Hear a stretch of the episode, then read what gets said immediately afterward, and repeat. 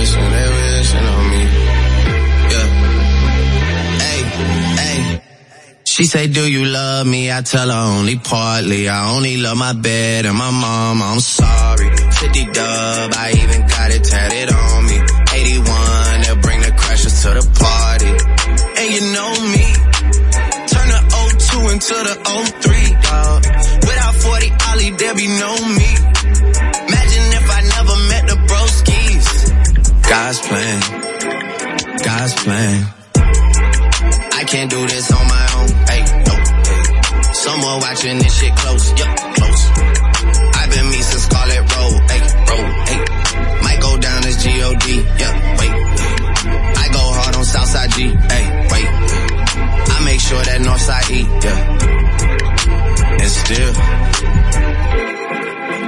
Bad things.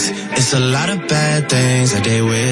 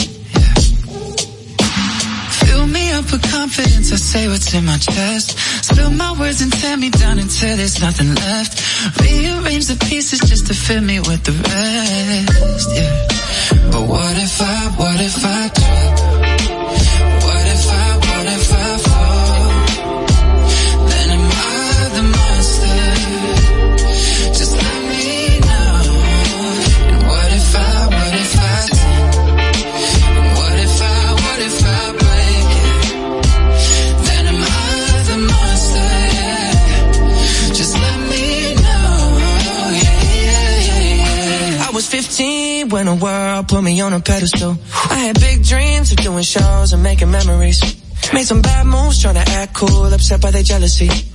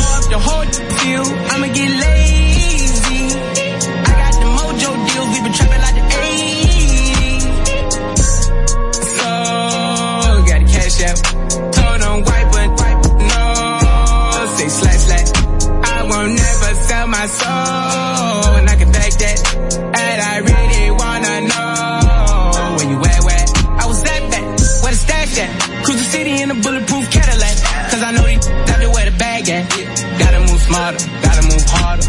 Try to give me five mile water. I lay down on my son, on my daughter. I had the Draco with me, Dwayne Carter. Lot of out here playing, ain't ballin'. I done put my whole arm in the rim, it's caught Yeah, and I know Papa get a key for the bottle. Shot it, balance the double C's, I bought her. Got a guy that looking like a leash, she a model. I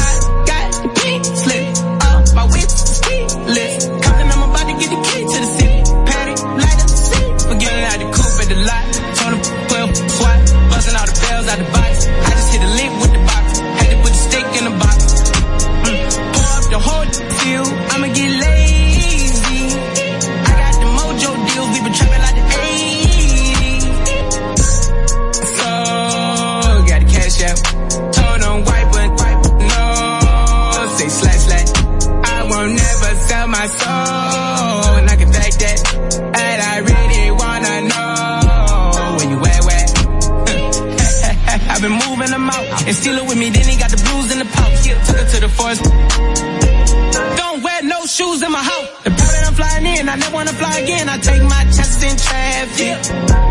No hands with it. I just made a rolling plane like a landing strip. I'm a 2020 president candidate. I done put a hundred bands on Zimmerman. i been moving real gangsta, so that's why she pick a crib. Shotty call me Crisco, cause I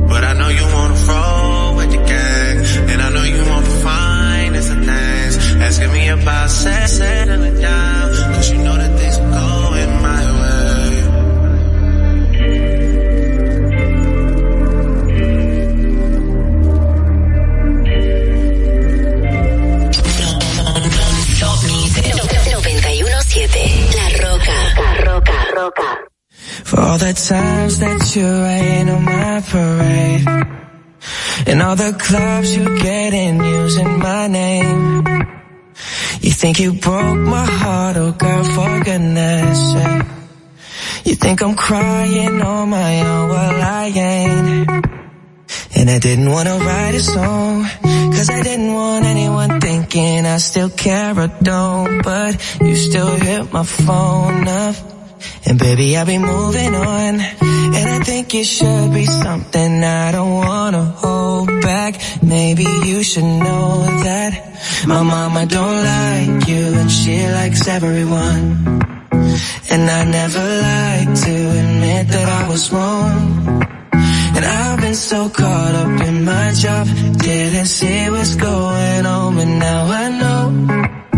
I'm better sleeping on my cause if you like the way you look that much, oh baby, you should go and love yourself.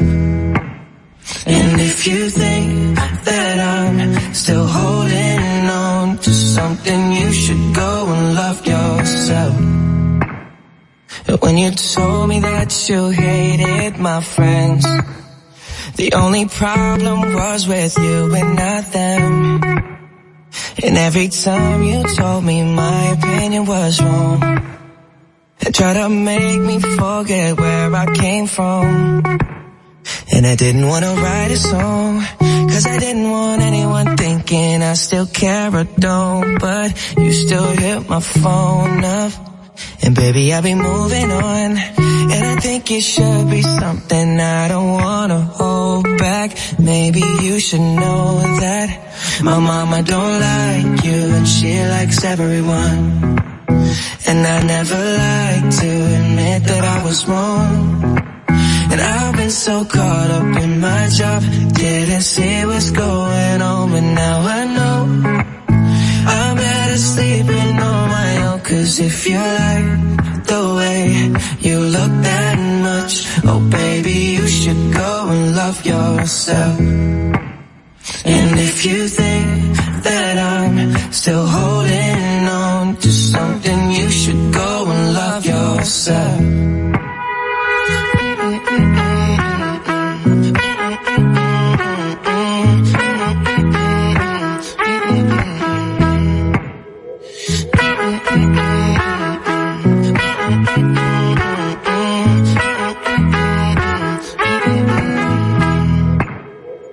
All the times that you made me feel small.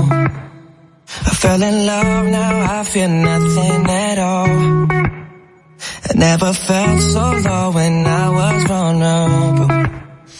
Was I a fool to let you break down my walls? Cause if you like the way you look that much, oh baby, you should go and love yourself.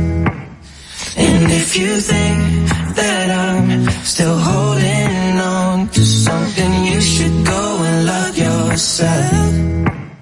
Cause if you like the way you look that much, oh baby, you should go and love yourself.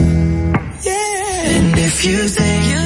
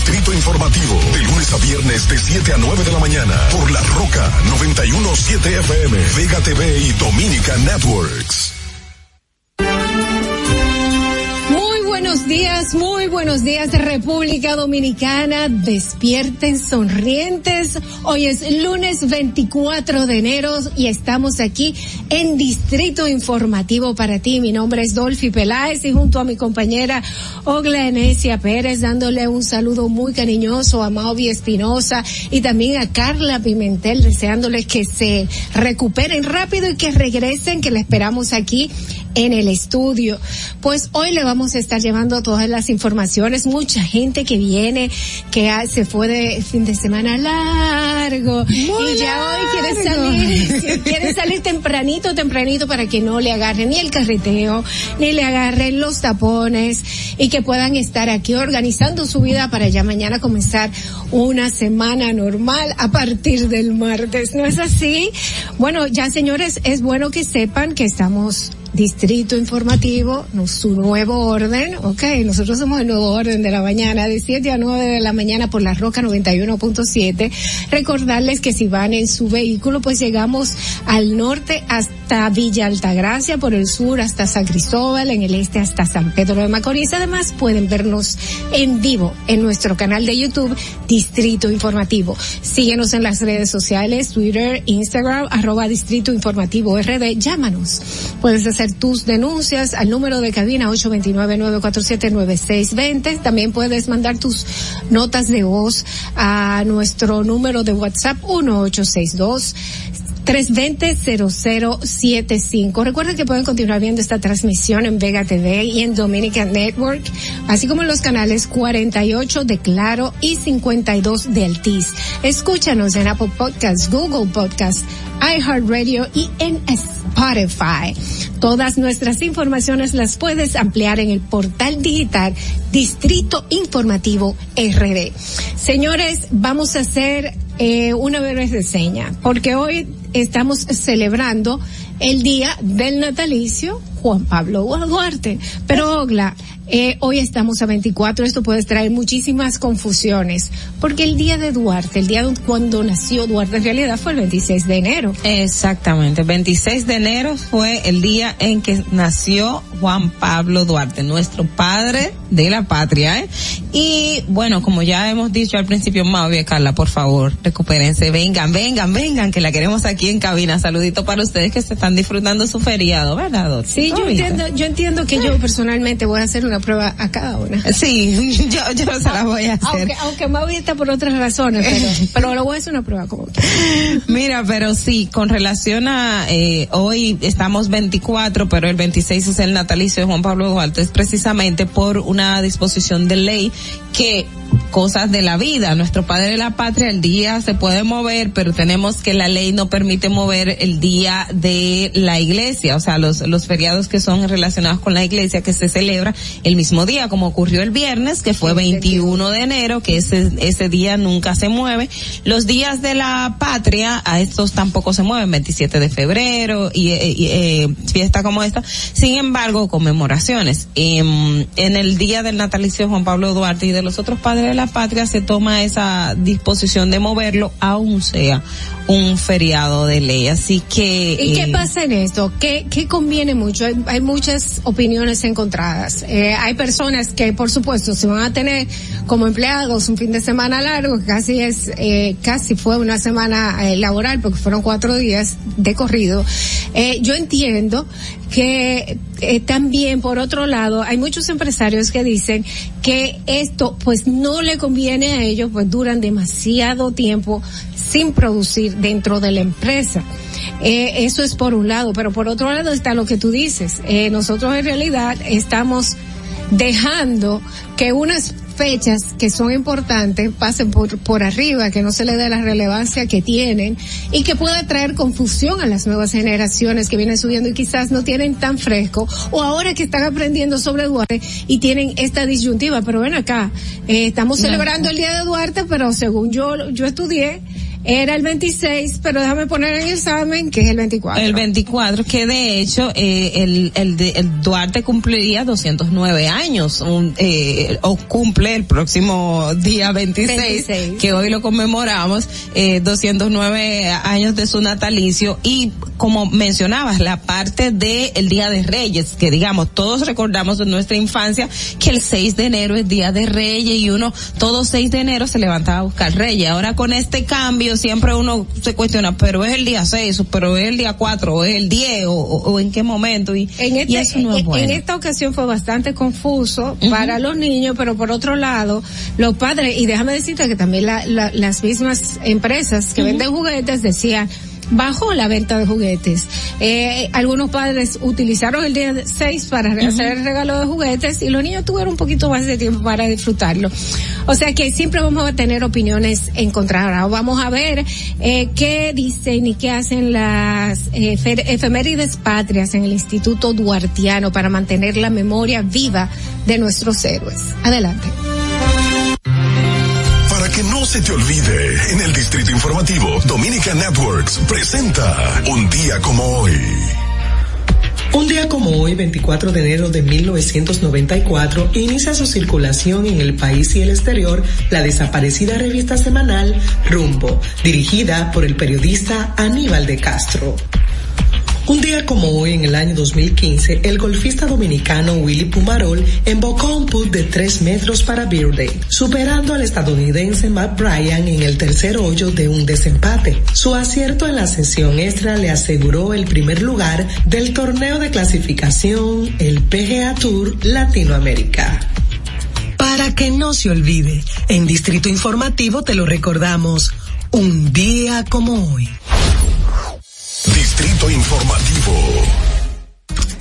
Bueno, estamos de vuelta con Distrito Informativo. Este es un día muy especial. Este es un día eh, a donde en realidad la gente está regresando de cuánta gente se movilizó en el fin de semana para todo el país. Y lo que nosotros siempre las periodistas en, en prensa escrita, ay, la ciudad va- vacía, la calma en Santo Domingo, entonces vuelve el caos a partir de hoy, lamentablemente, porque uno siente también uno que anda en el tránsito del día a día, que lo tenemos el tráfico aquí en Santo Domingo, que Así nosotros es. en el programa compartimos congestión por aquí, congestión por allá. Ahora, señores, desde el viernes limpiecita la capital, tú supiste, ¿verdad? Sí, a todas las personas que como nosotras pues nos acompañaron aquí, yo en realidad llegué hoy tempranito.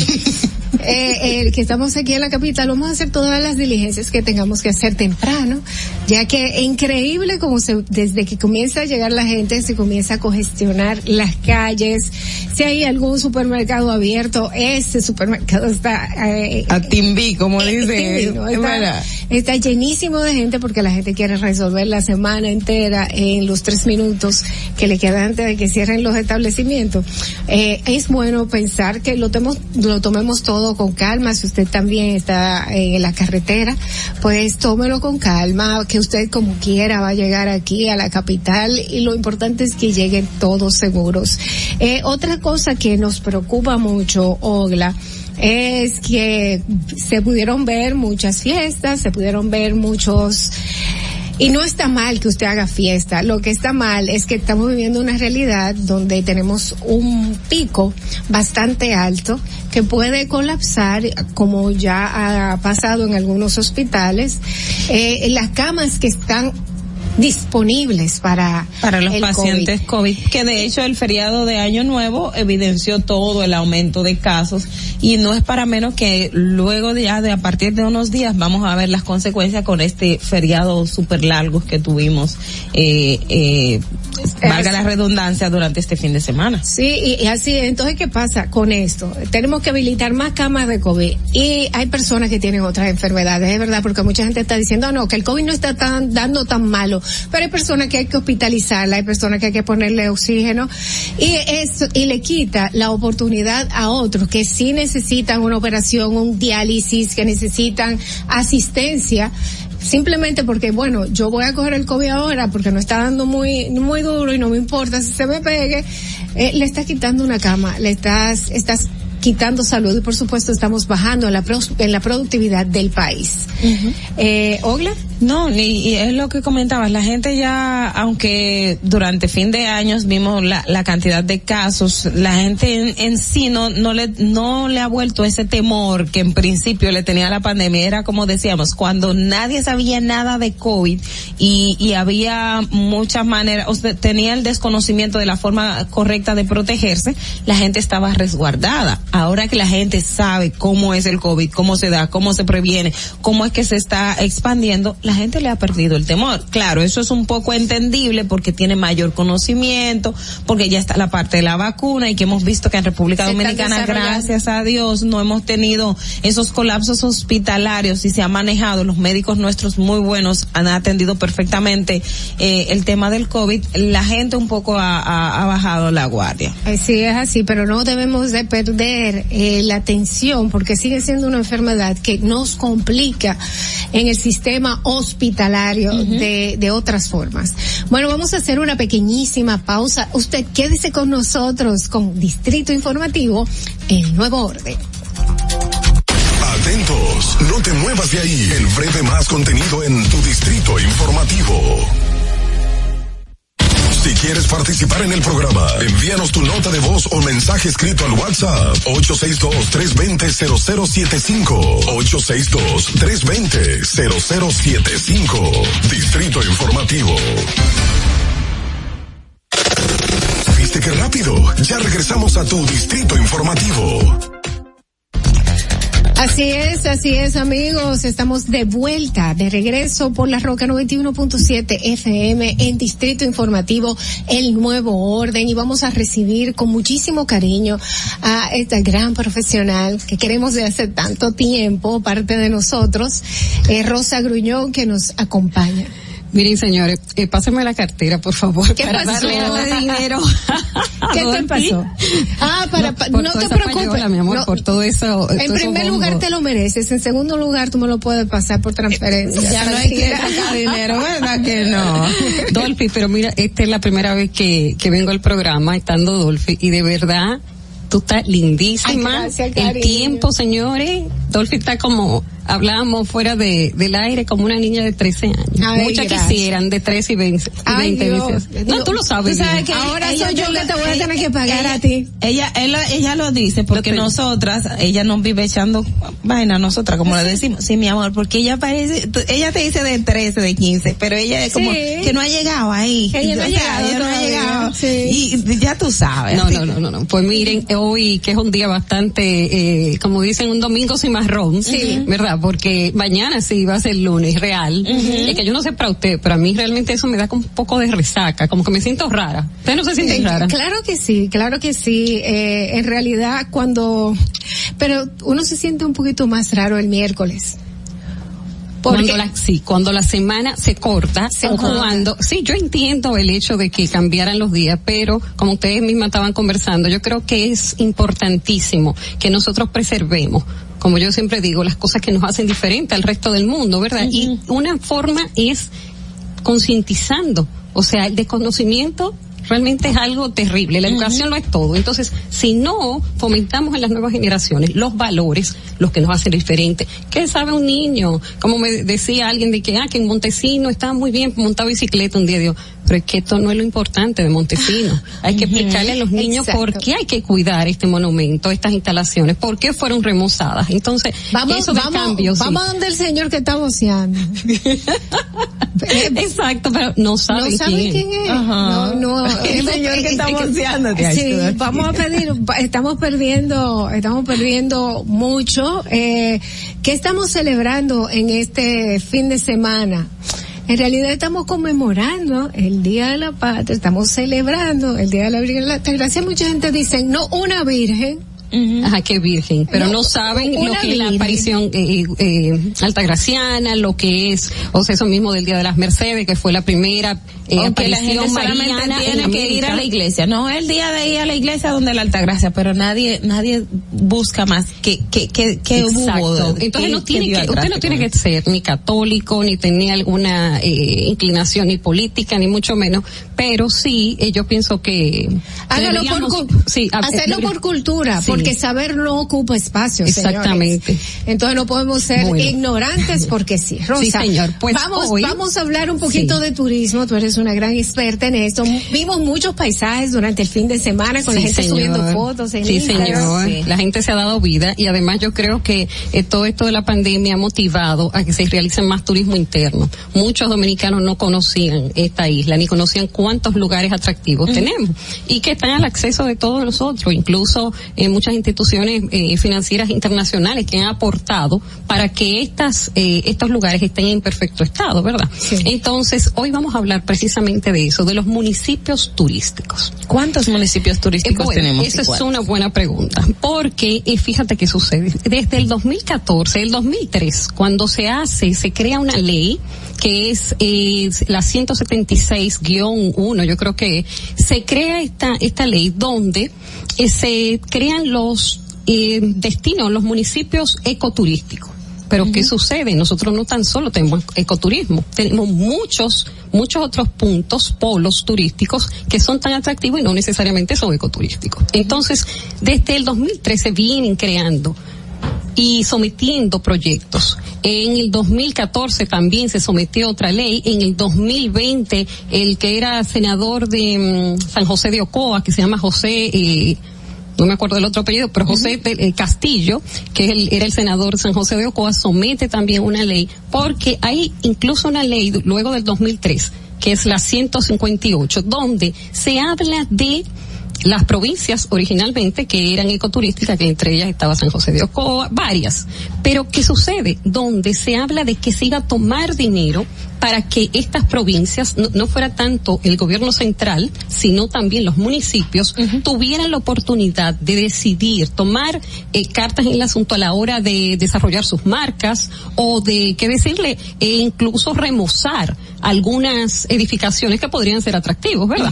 Yo siempre digo, si un destino no tiene un atractivo, usted puede fácilmente inventarle uno, porque este no es ni el primer ni el último país donde yo he llegado y parece casi como si fueran Disney, porque restauran las edificaciones hasta tal punto. La vuelve- fue, Las Vegas fue hecho un desierto. Las Vegas, Nevada, en Exactamente. Estados Unidos, un desierto en el medio de la nada. Dolphy, tú has dicho eso. Señores, el ojo que mi marido dice que yo estoy un poco loca, el ojo de Londres fue una instalación que se creó en el año 2000, que es como si fuera, eh, para los que no lo saben, es simplemente una una cosita esta, las ruedas estas como que están en los parques y eh, se creó, se hizo para cuando cambiamos de siglo, en el año 2000. Pero ¿qué sucede? Se ha vuelto un atractivo, señores, que a ella van más personas que en las mismas pirámides de Egipto. Sí. Tú te puedes imaginar, no tan solo, ahora las han patrocinado desde marcas de productos de belleza, o sea, es un negocio, no han podido quitarla. Entonces tú te, Es lo mismo, o sea, inventarnos algo que pueda ser atractivo. Entonces, ¿qué sucede con esto? Que eh, realmente, incluso el año pasado se firma un acuerdo entre el Ministerio de Turismo y mm, la Liga, también Feto, eh, se llama, ¿cómo se llama la otra? La Federación de Municipios, sí, Municipios. eh, varias, varias de las instituciones y eh, donde el acuerdo era que el Ministerio de Turismo iba a tratar a través de sus redes y diferentes plataformas de promover cada uno de estos destinos. Pero tú me, puedes, tú me puedes dar un destino, pero si este destino no ha desarrollado un atractivo, no importa cuánto yo te lo venda, yo voy a pasar por ahí si me Exacto. toca porque me queda de camino, pero no me voy a parar. Exactamente. Entonces, ¿qué sucede? Una cosa es que tú llegas a un acuerdo superficial, pero esto es algo que hay que activarlo, pero activarlo con el compromiso de cada uno de, de los municipios. O sea, nadie va a conocer más tu provincia que tú mismo. ¿Tú me entiendes? Entonces, ¿qué sucede? Eh, ahora, eh, tuvimos la oportunidad de que en Fitur, la semana pasada que se realizara la feria, fueron muchos, participaron muchísimos diputados, senadores, eh, y es bueno, porque Se es una mudó forma- media república. Bueno, mi amor, yo Para no, España. eh, yo no sabía. Yo lo que quiero saber es si fue con los recursos de nosotros o si es un buen punto. pagando. Eso es un buen punto, porque eh, inclusive habían hecho como una aclaración donde decía que sí se le había y se le iban a facilitar las acreditaciones a todo aquel que lo quisiera, pero yo no creo que todos estos funcionarios fueran eh, cubriendo, no, todo lo contrario, fueran cubriendo sus, Sus propios, propios con sus gastos. propios recursos, claro, porque si vamos a esto incluso se realizan algunas algunas cenas donde tanto diferentes bancos como el Banco de Reserva, el mismo Banco Popular, donde eh, se es para agasajar, ¿verdad? A los turoperadores, las agencias de viaje, las líneas aéreas más importantes. Los Entonces, inversionistas, exacto. las- Entonces, ¿qué sucede? Exacto. Tú no vas a dejar de invitar a eh, algunos senadores o diputados que estén ahí, ¿verdad? O sea que esos son platos más. Bueno, eso, eh, claro, eso y hay que ver también porque tra- traería la controversia de que hay diputados y hay senadores que están en diferentes lugares que no son del partido de gobierno, que Que pueden, quizá, que, sí. que- que se pueden sentir, espérate, entonces a ellos lo invitan porque están en el gobierno, entonces lo que tienen es una acogida que tú sabes lo Bueno, que políticamente sí. cómo se maneja. Pero lo que sí yo pienso que a veces es bueno para que la gente se dé cuenta, es como yo siempre digo, el que trabaja en esto, en turismo, tiene que salir, tiene que ver lo que está pasando afuera, qué es lo que busca el turista internacional. O sea, nosotros como una pequeña isla estamos a veces eh, alejados que no es lo que pasa en lugares como México, Chile, Argentina, que tienen leyes que promueven y fomentan el turismo en cada uno de los municipios. Incluso en México están los famosos pueblos mágicos. Pero fíjate, esta ley que fue sometida en el 2020, o sea, el, el proyecto, eh, era para modificar esa ley, la 158, y eh, incluso solicitar que alguna de estas provincias, toda la inversión turística que se realizara en algunas de ellas, estuvieran exenta de impuestos. Que me parece muy bien, porque realmente hay algunas que necesitan una ayuda Una inversión. urgente, o sea, prioritario. O sea, no es lo mismo que tú promuevas o fomentes el turismo eh, junto con el, qué sé yo, el alcalde, el senador de, de Punta Cana, o sea, de Bávaro o de, qué sé yo, de otro lugar que sea bastante, ¿verdad? Que sea un punto, un polo bastante desarrollado que el Nagua. El Nagua es bellísimo. Señores, todo el malecón, todo Cabrera es lindísimo. Cabrera pero ¿cuántas hermoso. personas han ido ahí? Incluso hay un lugar muy famoso que pertenece a Patrimonio de la Humanidad que eh, está en Sri Lanka. En Sri Que yo le digo, sí, que está debajo de... Señores, Sri Lanka se parece mucho a nosotros y es un lugar muy similar. Ahí están unos famosos pescadores que se trepan en unos zancos y ahí es que pe- pescan y la gente le tira unas fotos espectaculares y es parecen dos gotas de agua. Nagua y este lugar. Yo dije, pero esto es Nagua. Pero en Cabrera, en Cabrera los- los incluso, estamos en, en Cabrera incluso ah, una gran cadena internacional que para cualquier dominicano es muy difícil ir y pasarse una noche allá, creo que es Amán que se llama. Eh, Que son la hizo- gente de, debe ser del gru- Grupo Piñero, que precisamente la semana pasada firmó un acuerdo con el BID y también con el Banco Popular, donde de unos 200 millones de dólares y es precisamente para desarrollar que el turismo de esta cadena hotelera que tiene casi el 40% del turismo, o sea, de las habitaciones hoteleras en República Dominicana, es su papá, eh, ellas son tres hermanas y su madre. La cabeza de este grupo se llama Encarna Piñeiro y una mujer inteligentísima, sumamente simpática y muy, o sea, muy dinámica que ahora en Fitur fue casi la cabeza de toda la mayoría de las charlas y, y eventos importantes y esta inversión de los 200 millones es precisamente para que sea más sostenible o el entorno de los lugares donde están los hoteles de ellos. ¿Y cua- ¿Cuáles son esos, esos municipios, Rosa, con potencial turístico en nuestro país que no están siendo eh, o no se están explotando actualmente? ¿Cuáles son ¿De cuánto esas que tenemos? Ajá, pero pero de, de ese ranking ahí que tienes que la gente realmente que tiene ese potencial en República Dominicana y que no se le está dando la la esa ese, ese apoyo. esa Obvio, inversión. vámonos para donde ti, vámonos para Barahona. Tú me quieres decir Ay, lugar más espectacular. Mira, se me eriza la piel. Ay, Y mira Dios que a Barahona, a Barahona yo he ido, eh, y mi padre es de allá, a Barahona yo he ido dos veces. Una para ir a, a Bahía de las Águilas. Y otra para hacer un reportaje en, em, en el lago Enriquillo. Ni- en ninguna de las dos ocasiones, aunque me paré en, Baca- en Barahona, me tomé fotos, me bañé en la playa, en ninguna de las dos ocasiones me quedé para quedarme a disfrutar de Barahona, Bueno. que tiene muchísimo que ofrecer. Mira, Barahona, primero un pu- pueblito que está lindísimo, súper limpio, cuidado, que usted consigue cualquier cosa que usted necesite, los supermercados están súper bien eh, suplidos, la comida es rica, usted tiene la oportunidad de comer todos los mariscos que quizá aquí eh, cuestan una Y fortuna. bien barato. Eh, y no tan solo eso, es el único sitio que el plátano barahonero es local. Ah, ah, dime, Yo no puedo con dos. Mira, entonces, tú, eh, eh, tú estás Nadie- comiendo un producto propio de Lo- esa loca- y localidad. nadie te va a vender ni que un plátano no, como, no, como- como que no es barahona. Mira, eh, vámonos a San Juan de la Maguana. San Juan. La gente, si va, si ustedes van a San Juan de la Maguana, se van a quedar sorprendidos. Por ahí no, me dijeron que nada más hay habichuelas. No hay muchas otras cosas más. Ver, Además ¿qué de muchos ver? restaurantes. Y señores, incluso ahí se, hay, hay un movimiento. oh, Oye, yo estoy hablando eh, nosotros con nuestro aire patriótico del que con Duarte. Mira, ahí incluso ahí se gestó lo que era un movimiento que sirvió de financiamiento, o sea, financió algunos de los movimientos independentistas, de, eh, o sea, de República Dominicana. Entonces, eh, hay monumentos bellísimos, el mismo, mm, eh, la oficina, la alcaldía, La alcaldía. es un- una edificación preciosa, se come muy bien, hay muchas cosas que hacer.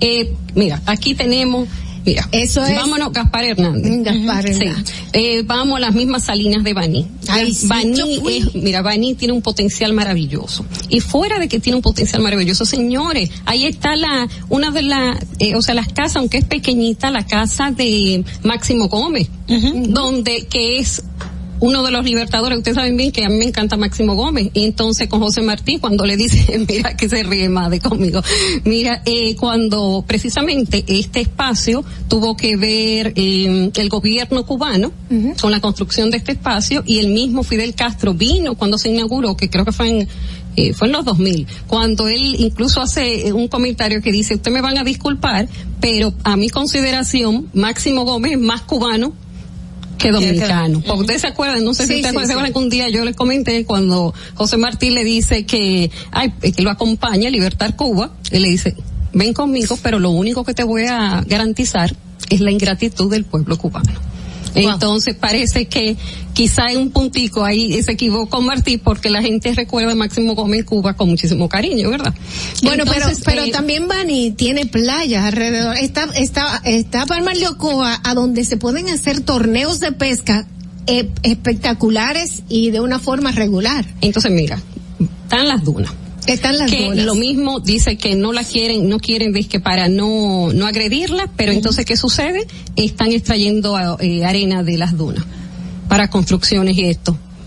Pero entonces para eso está bueno, pero no para yo fui, desarrollar. yo fui recientemente, me cobraron como 100 pesos Sí, solamente. sí, sí. Y me tiré en una una yagua, todo el mundo Parece- era una es como una yo pero en realidad es como como una tablita de Sofía un poquito más más, Más fuerte, pequeña. más sí pequeña. me tiré de ahí arriba no vi la extracción de, de arena. Si la hubiera visto la grabo para para transmitirlo a través de las redes y enviárselo a todos mis amigos es que se me olvidó llevar a una. O- Hay que poner lo que dijo Dolphy, el eh, que dijo del lago Enriquillo. Es el lago salado más grande de las Antillas. y también ajá. tenemos que agregarle que ahí está la mina que antes, yo entré cuando no se podía entrar, que uno tenía que entrar acostado, eh, y, pero ya se puede entrar, eh, medio parado, ¿verdad? Yo que soy chiquita puedo entrar parada, pero eh, que está la mina del animal, que es la única mina en el mundo. Si eso no es único y no es un atractivo se turístico, puede yo- entrar ahí, esa- eh, sí, ahora se puede entrar. Incluso afuera, eh, que esa es otra cosa, varias instituciones financieras y habían dado dinero para que se eh, restaurara, se- bueno, se restaurara, no, se construyera, porque estaba toda desbaratada la carretera que subía a la mina y varias veces el dinero se utilizó para otras cosas. Y, y por allá también, a- aprovechando que mencionaste el lago Enriquillo, que está en, en la provincia de Bauruco, que comparte igual con la provincia de. Independencia, está la parte de las fronteras también, que Sí, es un señor. aspecto turístico tam- que República Dominicana con provincias lo puede tener. se me eriza la eh, piel con provincias bellísimas o sea tiene provincias bellísimas si vamos a eso también nos vamos para Montecristi o sea Montecristi necesita hay que priorizar. Entonces, por eso es tan importante que no sea tan solo un trabajo del gobierno central, sino también quien se involucre directamente al Ministerio de Turismo, asignándole y desarrollando proyectos que de verdad que sean serios con estos municipios que tienen atractivos turísticos. Porque te digo, eh, yo hablaba el otro día con Víctor. Félix, San que Juan nuestro- se podría explotar muchísimo más porque cuántas bellezas hay ahí. no, no, señores, aquí hay playas espectaculares, eh, comidas riquísimas, eh, mucha historia. Si vamos a eso, nos vamos también a la Isabela, nos vamos a tantos lugares de la República Dominicana que no necesariamente son, eh, o sea, provincias ecoturísticas, pero que sí tienen un potencial turístico. Entonces, esto hay que tomarlo en serio y además, como yo digo siempre, crear altos niveles de diferenciación. Mientras más nos aferremos a lo que nosotros tenemos y nos hace diferente al mundo, señores, más éxito vamos a tener. Porque este mundo es enorme, todo está muy globalizado, entonces aferrarnos. tiene que dar aferrarnos algo- algo Sí, distinto. señor. Tenemos que ofrecer algo como República Dominicana y ofrecer todo, mi amor. toda la República Dominicana rosa, donde la gente te puede conseguir en tus sabes. redes. de que Dolphy sabe, no, no, todo el mundo sabe, eh, o sea, www Vive Magazine RD, también Rosa Grullón y las noticias de turismo en Vive Magazine, lo mismo de Vive la Gastronomía Dominicana y subimos muchísimas noticias todos los días, en muchísimos videos de destino, todo lo que es turismo, entonces, y aquí, en Distrito Informativo. Claro que sí. Bueno, muchísimas gracias, Rosa, siempre con tus buenas, eh, pues, las buenas eh, noticias, las buenas cosas que tienes para eh, compartir con todos nosotros y nuestros oyentes en Distrito Informativo. Vamos a hacer una pequeña pausa y regresamos con una entrevista espectacular. Quédese con nosotros.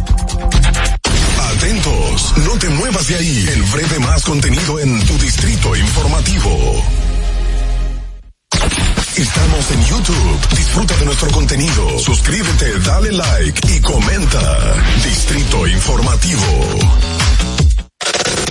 ¿Viste qué rápido? Ya regresamos a tu Distrito Informativo. Estamos de regreso por la Roca 91.7 FM. Somos Distrito Informativo, el nuevo orden, de lunes a viernes de 7 a 9 de la mañana. Recuerden nuestro portal digital, domin- eh, Distrito Informativo, RD. Com. Señores, y ahora como les decía anteriormente, tenemos una entrevista espectacular. Vamos a hablar con nuestra invitada que para mí es una persona que ha influido mucho en mi forma de pensar desde, desde que comencé a tomar en serio que lo que pasa en nuestro país nos afecta a todos. Es una defensora de los derechos eh, de todos los dominicanos, activista y una gran periodista. Eh, nos vamos a recibir con, para mí, con un gran honor a Altagracia Salazar con nosotros en Distrito Informativo. ¿Cómo estás? Buenos días, joven. Muy buenos días. Buenos días, doña Altagracia. Me encanta esa blusa de florecita. Ay. Muy, muy buenos días, muy buenos días. Para nosotros es un honor tenerla aquí. Para mí personalmente, yo me siento eh, honrada con su presencia. Eso se lo dicen a uno cuando se está por morir. No, no, no, no, no, no, jamás. No, porque hay, hay gente que no tiene que esperar mucho tiempo para, para marcar la diferencia y es tu ca- es su caso. Es su caso, que no para, para hacer la diferencia en la vida de muchos dominicanos.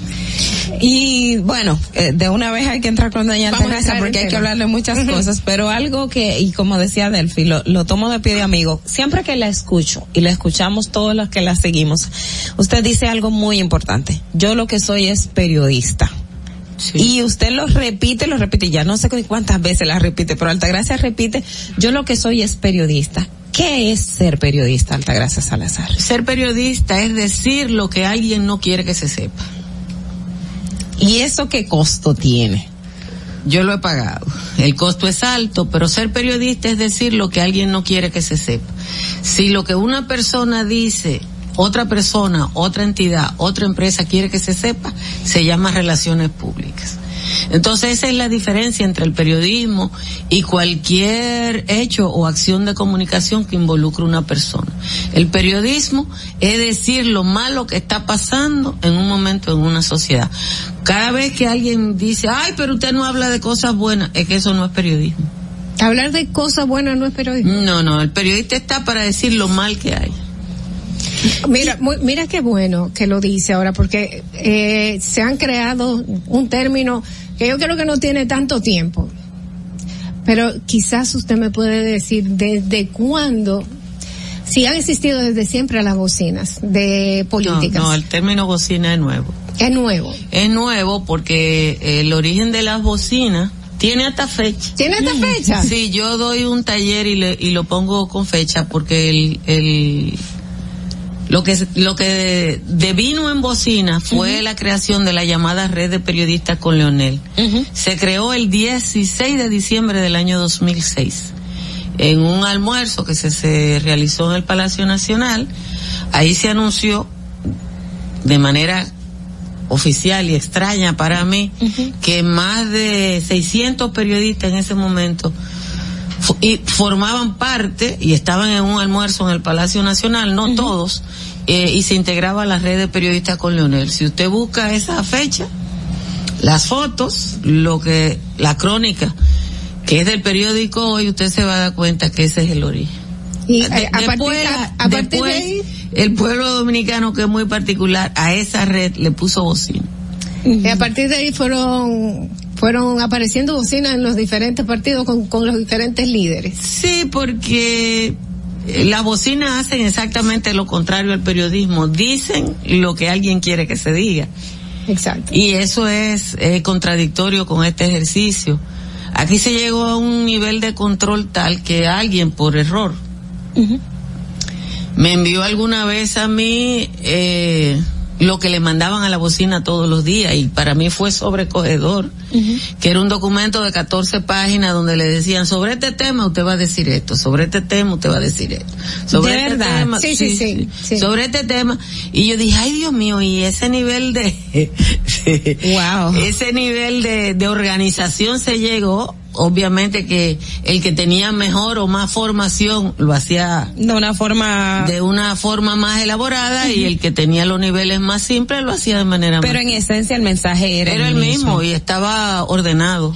Altagracia, ¿cómo es y cuál es la importancia de que en un periodista ejerza la función periodística como tal? Uno se ve como persona, estás haciendo un trabajo, pero para el ejercicio democrático, para la sociedad, para el país, ¿cuál es la importancia de que un periodista ejerza esa función y por qué es un peligro para el poder? Hay una frase que no es mía, y, pero yo creo que esa frase, que es de, de Joseph Pulitzer, eh, es la respuesta. Eh, Pulitzer, cuando defendía la creación de la primera escuela de periodismo en una universidad, dijo, la calidad de la democracia es directamente pro- proporcional a la calidad del periodismo. Donde el periodismo es malo, donde el periodismo es mediocre, la democracia es mediocre. ¿Cómo definimos un periodismo mediocre? El que responde a intereses, el que no entiende cuál es su papel, ese papel de defender la verdad porque la verdad es lo que aporta al debate, a las ideas, a la democracia y a la defensa de los derechos. Eh, normalmente cuando uno toma posiciones en, en este ejercicio profesional, quienes quieren criticarte te dicen, eh, tú no eres imparcial. Y, y es una manera de chantajear. Sí. Tú no eres imparcial. O, o decir que estás defendiendo al partido contrario. Ah, Pero de eso a mí no me sofoca. Porque ya yo, ya a mí me han jugado, me han puesto a jugar en todas En bases. Sí, ya a mí me han puesto a jugar en todas las ligas. Ya en un momento los PRDistas me dijeron PLDistas, los PLDistas Sí. me dijeron PRDistas. A mí me han dicho de todo, yo, yo de eso no me voy a sofocar. Ahora bien, eh, la, la importancia de esto es que mm, como periodista uno sea objetivo y busque la verdad. Ahora, parcial hay que ser. Parcial hay que ser. La gente entiende que como ser humano uno no puede tomar una posición, no puede estar alineado a un tema Tú no, determinado. tú no puedes ser imparcial cuando se está cometiendo una injusticia. Mm, eh, pues, Claro, claro que no, porque dentro de uno, dentro de uno se, eh, eh, la misma indignación sale. Es que hay cosas que no se pueden negociar en nombre de la imparcialidad. Yo creo que eh, llegó el momento de hacer periodismo en este programa y vamos a hablar de qué está mal entonces, qué está mal en, en el país en este momento. Estamos en realidad combatiendo la, en realidad combatiendo la corrupción. Yo creo que sí, yo creo que se está combatiendo la corrupción porque el Ministerio Público se ha encargado de eso. Si algún mérito tiene el gobierno de Luis Abinader es la designación de un Ministerio Público Independiente. Eso, eso es incuestionable. Cuando uno ve los documentos, la solicitud de medida de coerción, la acusación en el caso Pulpo, uno tiene que, que dar gracias a Dios que ese Ministerio Público existe. Que se vaya a, que se pueda en este periodo enfrentar todos los grandes casos de corrupción, no hay ninguna posibilidad. Nosotros hicimos un cálculo aquí en el programa y la cárcel de la Nueva Victoria con siete mil millones y pico de, de Inversión. inversión no ha servido para nada y no se puede mudar un preso ahí. Eh, es equivalente por la, por, por la población de la cárcel a un millón de pesos por preso. Más o menos. Es así. Eh, eh, y ahora, ah, Pero eso no es nada porque lo, un millón de pesos costó cada parqueo de la Universidad Autónoma de Santo Domingo. Cuando lo inauguraron yo dije, bueno, lo pusieron con el carro. wow. Porque Un millón de pesos. cada parqueo de la parqueo. UAS costó un millón de pesos. Fueron mil millones de pesos y mil parqueos. Entonces, a los estudiantes de la UAS le regalaron el carro con el parqueo. Porque un carro de un estudiante cuesta 300, 400 mil pesos en cualquier lugar del mundo.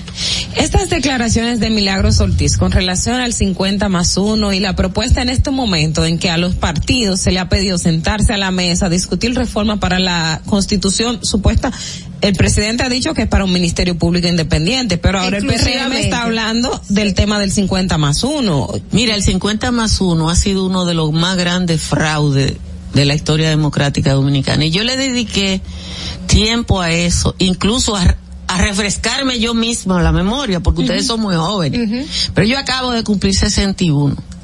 Cuando se firmó el Pacto por la Democracia en agosto de 1994, República Dominicana vivía la crisis política más importante después de la era de Trujillo.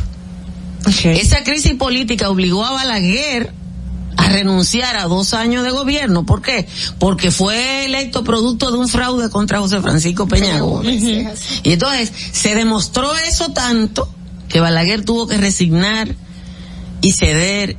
Ahora, hoy, yo le, déjame buscarla, porque yo busqué las reformas de, la reforma producto de, de eso, eh, para refrescarme la memoria yo misma, porque eh, la gente no recuerda qué fue lo que pasó y uno tiene que recordárselo a la gente. Claro. ¿Qué fue, cuáles fueron las reformas fundamentales del 94? Que fueron las más importantes de la vida dominicana. Las más importantes de la vida dominicana fueron la no reelección, el establecimiento de la doble vuelta electoral, la separación de las elecciones parlamentarias y municipales de la de la, de la presidencial. el establecimiento de los colegios cerrados, el 50 más 1, la doble nacionalidad y la justicia independiente. De eso queda el 50 más 1 y la doble nacionalidad. ¿Por qué eso es lo que queda? Bueno, porque en la reforma constitucional de Hipólito se, Se fue la reelección. O sea, Sí. reactivaron y en la de Leonel, Leonel Fernández aprovechó para poner al procurador en el Consejo de la Magistratura y tener el control del sistema de justicia. Sí. Se fue, se eliminó la diferencia en las elecciones. ¿Y por qué queda el 50 más 1? ¿Y qué fue lo que pasó? Eh, A los más jóvenes que busquen en tío Google que a Balaguer hubo que meterlo con tu y carro en la Biblioteca Nacional porque no podía caminar y los reformistas no querían que vieran en la condición en que estaba. En que estaba. Y metieron el carro, por la, de- desmantelaron la biblioteca, la puerta para meter el carro. Entonces, ahí se llegó a ese acuerdo que establecía el 45% y una diferencia de 10 o una diferencia de 10 puntos entre el primero y segundo lugar, que era una copia de un modelo de varios países de América Latina. Ese acuerdo o el texto de ese acuerdo se llegó en la tarde. Convocaron para la firma del acuerdo en la noche y cuando llegaron en la noche habían modificado el acuerdo. Eso se le atribuye a Euclides, pero yo no tengo ninguna, Ninguna constancia. constancia de que fue Euclides. Lo que sí tengo constancia es que Agripino Núñez convenció a Peña Gómez de que lo firmara así. Con el, con el Con cambio el, del- con el cambio del texto que eliminaba lo de la diferencia del 10% y el 45%. Ahora, ¿por qué lo establecieron la alianza? Que ya estaban aliados, PLDistas y reformistas. Porque 46% era la votación histórica del PRD. Mm, o sea que fue una se estrategia para iba, no se iba inmediatamente. 46% fue la votación histórica, fue la votación de Jorge Blanco en 1982 y si ustedes buscan los resultados electorales, fue también lo que sacó Peña Gómez dos años después, cuando Leonel Fernández ganó las elecciones. Y pero en este momento, ¿crees que era el, eh, es Ahora el quiero tiempo de decir hablar- otra Ajá. cosa, que la gente a veces no la piensa. ¿Qué ha pasado después que se aprobó eso? Bueno, que nosotros hemos mantenido a 10 o 12 partiditos que aportan el 5% y que están vendiendo entre 10 y 20 mil votos en cada proceso. Yo creo que, que Y esos 10 o 20 mil votos nosotros lo hemos pagado en libra esterlina. Esos son los, para que, que tengan la, la facción de Ningún partido partido aquí ha mayoritario. llegado al 50. No Tú llegan al buscas las 50. elecciones del 2016 y el PLD sacó el 46. Tú buscas la del 2020 y al PRM le pasó lo mismo. eso es lo que quiere Antonio Marte entonces. Entonces, todos esos partiditos desde el 96 están vendiendo esos boticos. Y yo no quiero faltarle el respeto a la gente, pero yo te voy a decir una cosa, y tú eres reportera. ¿Qué fue lo que hizo Leonel desde el 96? O le dio una finquita a cada uno. Al PTD le dio Procomunidad. Al partido de Vincho le dio Le migración. Al. PQD le dio bienes nacionales. Y para lo que no alcanzaba para una entidad de eso que, que ellos entonces colocan a toda su gente, al PRI le dio la Cruz Roja. Ay Dios. Un organismo como Un ese. organismo como ese, fue así. Y a otro le dan una diputación. Entonces lo que Y eso, y, y eso lo financiamos nosotros, con el sudor sí. de nosotros. Entonces, eso, usted ve bien que en este momento en el que se habla de solamente tocar la constitución para, para in- independizar de nuevo la justicia, eh, se utilice para variar No, no, también yo lo del creo que aquí hay 50% que hacer una reforma integral de la constitución. Y no que- se puede no aprovechar puede- para Que no entonces- puede ser. Porque aquí hay una serie de reformas que el país la necesita porque involucionamos. Es más, yo aspiro a volver al 94. ¿Por qué? Porque esa, esa reforma del 94 le dio beneficio a este país. Aquí se, se muchísimas cosas que nosotros no soñamos y que no eran posibles pasaron por esa reforma del 94. Lo que pasa es que este es un país sin memoria. Altagracia, Abinader llegó y la sociedad dominicana estaba pidiendo un cambio. Queríamos, por todo lo que vimos con el tema del PLD, toda, todo este hartazgo que tenía la población de que se burlaban nuestras caras, y el tema de la institucionalidad del respeto a lo que es los bienes públicos del Estado dominicano. Ahora estamos viviendo una ola con el presidente Abinader y es sobre todo con relación al tema de los fideicomisos. Y un aspecto importante, recuerdo que Carlos Pimentel le preguntaba sobre esto, que los fideicomisos no están regulados por ley. Ahora entregamos Punta Catalina a un fideicomiso. El gobierno ha tenido unos 14 fideicomisos en lo que va de año. ¿Cómo, cómo, eh, cómo lo ve usted y si entiende que hay algo de, de que la población dominicana debería estar al tanto? sobre Intereses este aspecto? Yo creo que la población debe estar al tanto. Ahora te voy a decir una cosa. Si hay algo con lo que Luis Abinader no puede jugar, es con la transparencia. Pero los fideicomisos no son transparentes. Cada uno tiene un texto. Si no hay una ley, tienen que hacerla. Porque él no puede jugar con eso. Eso es lo único que él puede, eso es lo uniquito que él puede enseñar. Dime otra cosa que puede enseñar Abinader. Hasta ahora no. Ah, pues entonces. Eso es todo. Este país ha sobrevivido a la pandemia, pero económicamente dependemos de las remesas. No ha habido un hecho concreto de la administración Abinader que él pueda mostrar y, y él lo que tiene es este año que no sea el fideicomiso, que no sea la transparencia. Si esos fideicomisos, que él habló de fideicomisos desde el primer día que llegó al poder, no son transparentes, ahora a mí no me preocupa, yo no sé nada de leyes, porque yo no soy abogada. Ahora a mí no me preocupa una cosa que caiga en manos del Banco de Reserva. Porque el Banco de Reserva es sujeto de manipulación por las administraciones. El PLD lo llevó al máximo porque antes de los gobiernos del PLD lo más lejos que se llegaba era a nombrar gente.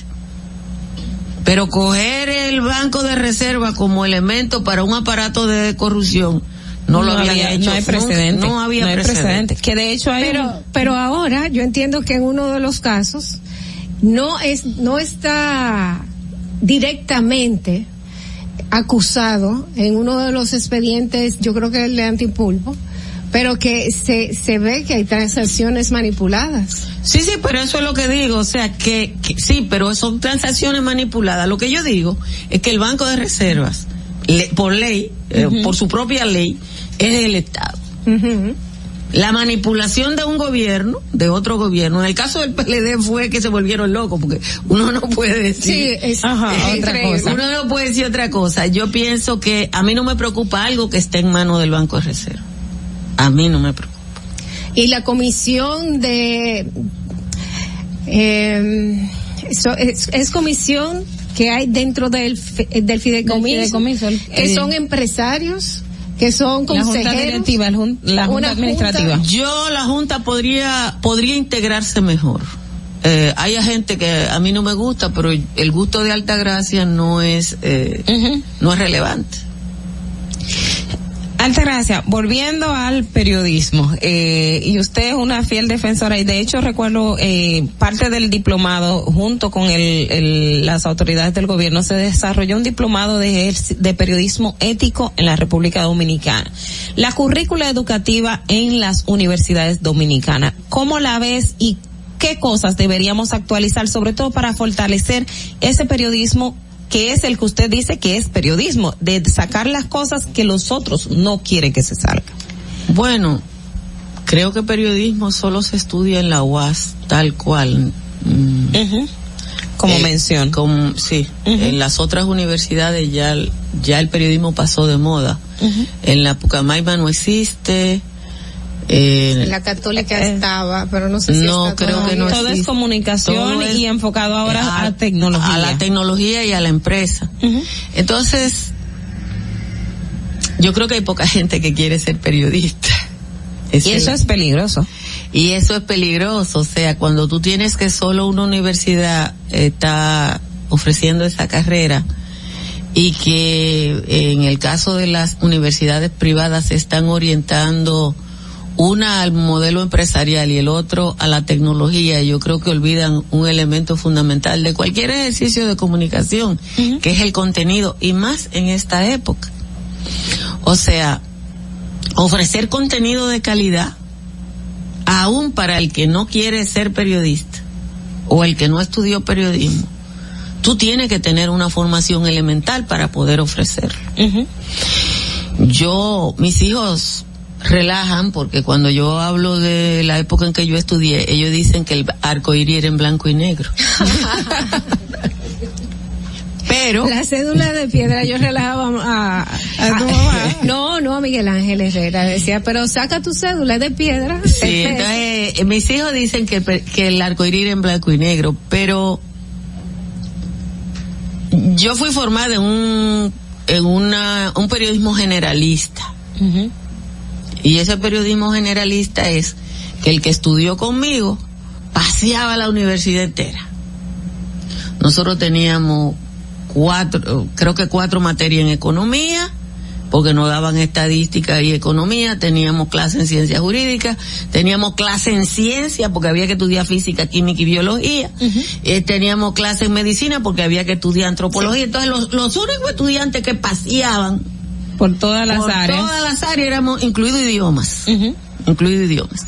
Entonces, ¿Por qué es importante que el periodista tenga una formación generalista? Porque hay que hablar de distintas cosas y abordar distintos temas. Y lo que voy a decir ahora tampoco es de alta gracia, es de Pulitzer. Él decía, ¿por qué un periodista tiene que saber historia? Porque, porque tiene que enmarcar lo que piensa. Exacto. Nosotros tenemos que hacer lo que se llama un background que le explique a la gente que esto que está pasando ahora de vino de aquello. ¿Por qué yo le dije lo del 50 más uno? Bueno, porque yo estaba ahí, ya yo era la jefe de redacción de Teleantillas cuando se produjo la reforma. Pero un periodista de ahora debe, debe buscar. Yo esta mañana lo que hice esta madrugada fue sentarme a buscar eso. Y del periodismo de investigación, República Dominicana y las investigaciones para el periodismo. Yo creo que, que aquí hay periodismo de investigación. Creo que está muy orientado al boom y no a las necesidades del país. O sea, nuestro periodismo de investigación, yo no lo critico porque ese es el que tenemos y es mejor ese que ninguno, pero está más orientado a la primera plana que al, al aporte. Eh, aquí hay una gran periodista de investigación que es Minerva Isa. Yo me encontré el otro día con Minerva. A veces todavía aparecen algunos trabajos de Minerva. Y la mayoría de los estudiantes ni de los periodistas jóvenes la conocen. Y cuando se habla de periodismo de investigación, ella que debe ser la que más ha investigado, la gente no la No la conoce ni la recuerda. Se acuerda de un hecho del, del fenómeno de la televisión, pero no del periodismo de investigación, que en términos reales ha aportado mucho. ¿El periódico desaparece? ¿Cree No. usted que desaparece? Como no va a desaparecer el libro. Aunque en República Dominicana los periódicos están en crisis. Y eso no tiene que ver con lo que está pasando en el mundo, sino, según mi opinión, tiene que ver con que el esquema de corrupción que, que hemos vivido se orientó a la financiación del periodista individual y no pensó en que el principal anunciante del país, que es el Estado, eh, tenía que ver eh, los medios de comunicación como parte de la democracia. Señores, vamos a hacer, tenemos que hacer una pequeñísima pausa, pero vamos a regresar con nuestra invitada. Esta es eh, una joya que usted no se puede perder. Tenemos muchísimos temas que hacer con ella. Quédese ahí. Distrito Informativo vuelve inmediatamente. Atentos, no te muevas de ahí. El breve más contenido en tu distrito informativo. En Banreservas hemos apoyado por 80 años la voluntad del talento dominicano, identificándonos con sus más importantes iniciativas, para que quienes nos representan siempre puedan mostrar lo mejor de nosotros.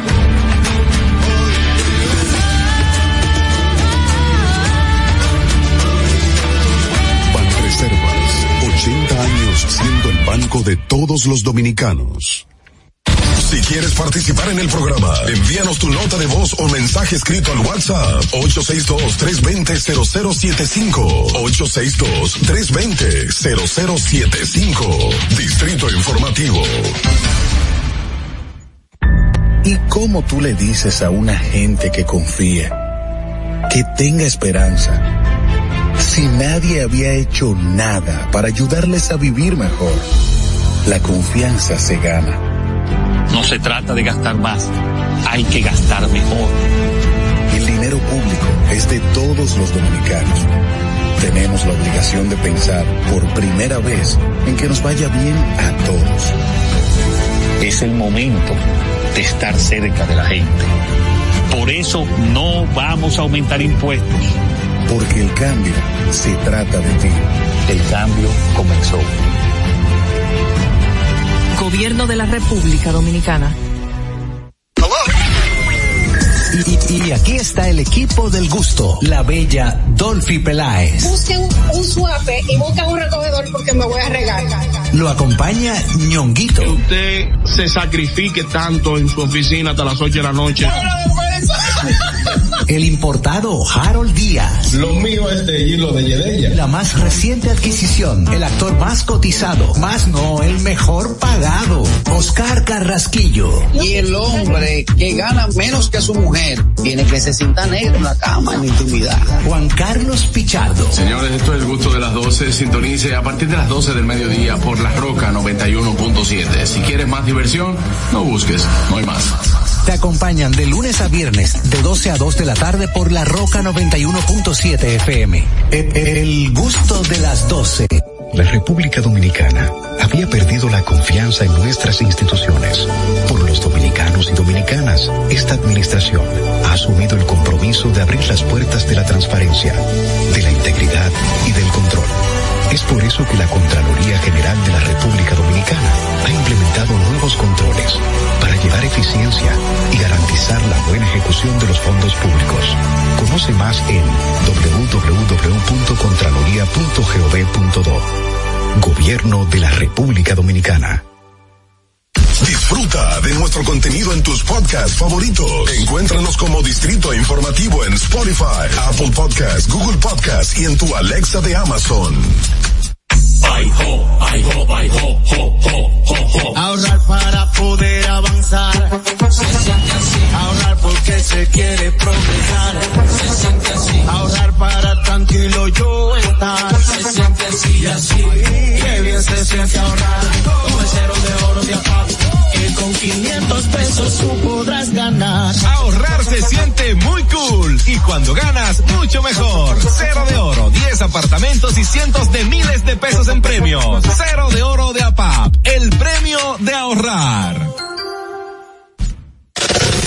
¿Viste qué rápido? Ya regresamos a tu Distrito Informativo.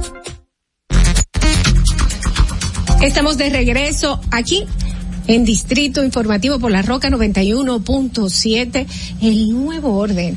Distrito Informativo, señores, de lunes a viernes de 7 a 9 de la mañana. Recuerde que pueden ampliar todas nuestras informaciones en el portal digital Distrito Informativo rd.com.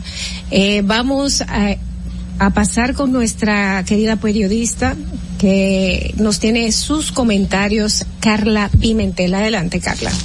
Gracias, Altagracia, por estar con nosotros eh, hoy.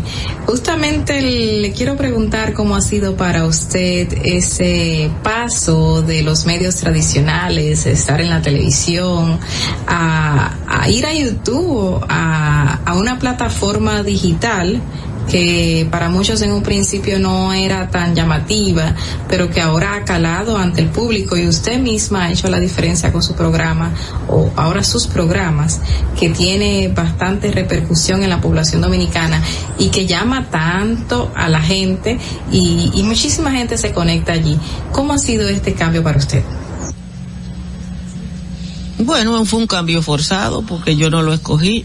Eh, yo fui expulsada de los medios tradicionales y tenía dos opciones, o aceptarlo y quedarme en mi casa o, o pensar en un plan B y yo pensé en el plan B. Eh, Creo que no lo pensé. O sea, el surgimiento de Sin Maquillaje fue absolutamente espontáneo el patio también, eh, que yo trata de darle orden periodístico formal, si se quiere, sin maquillaje, tiene que ver con lo que uno mismo es, una misma es, pero, pero para mí fue un accidente absolutamente.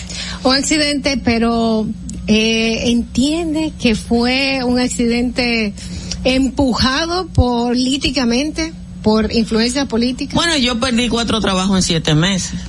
Si no es un récord, el ¿Cuánto, averaje cuánto es teni- bueno. cuánto tenía con a- aquí en Madruga? Que Yo tenía fue- 14 años haciendo aquí en Madruga.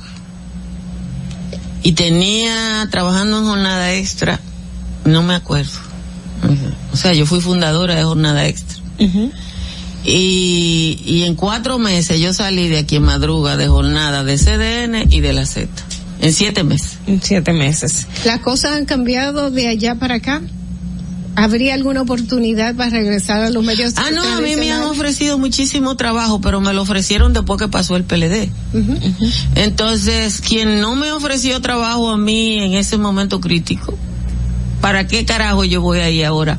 A, a vestirme, a maquillarme a- y, y a salir de mi casa a bregar con un tapón. Eh, si ya de alguna manera yo le llego a la gente. En, la- en el ejercicio periodístico, cuatro trabajos en siete meses. Usted es Altagracia Salazar, es una a la que, vamos a decir, todo el poder fue en contra suya.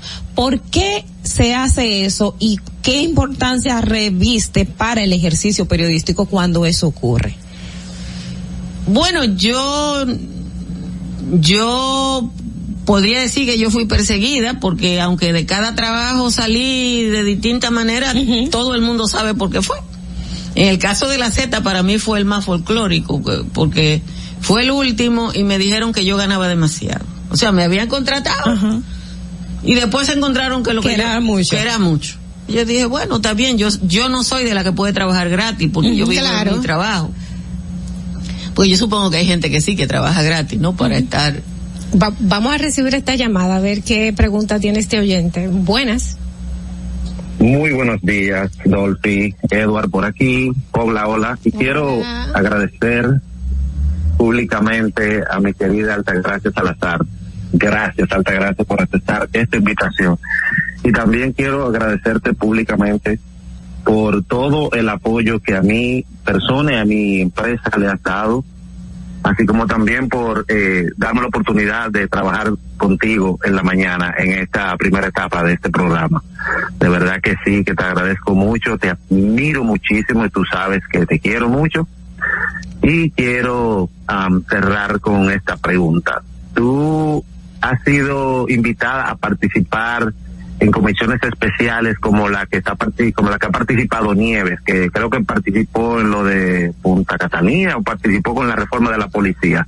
Y si has si has sido invitada, has declinado o has participado y si declinaste por qué? Yo participé en una comisión eh, y entregamos un informe y ya. Ya. ¿En, en cuál comisión? No trascendió. No trascendió. Ok. Es difícil trabajar, tratar de trabajar en República Dominicana dándole un poquito de sentido común al político. Que no, que- Mira, para que no se vaya por que sus no intereses podemos generalizar el político. Yo creo que aquí hay gente con la que se puede trabajar. Y siempre ha habido gente con la que uno puede trabajar en los distintos partidos.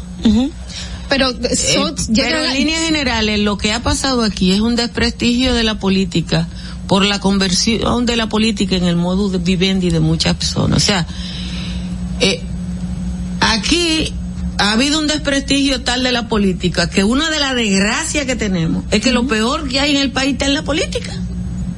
Exactamente. O sea, el único lugar del mundo donde ha pasado lo que está pasando en República Dominicana es Taiwán.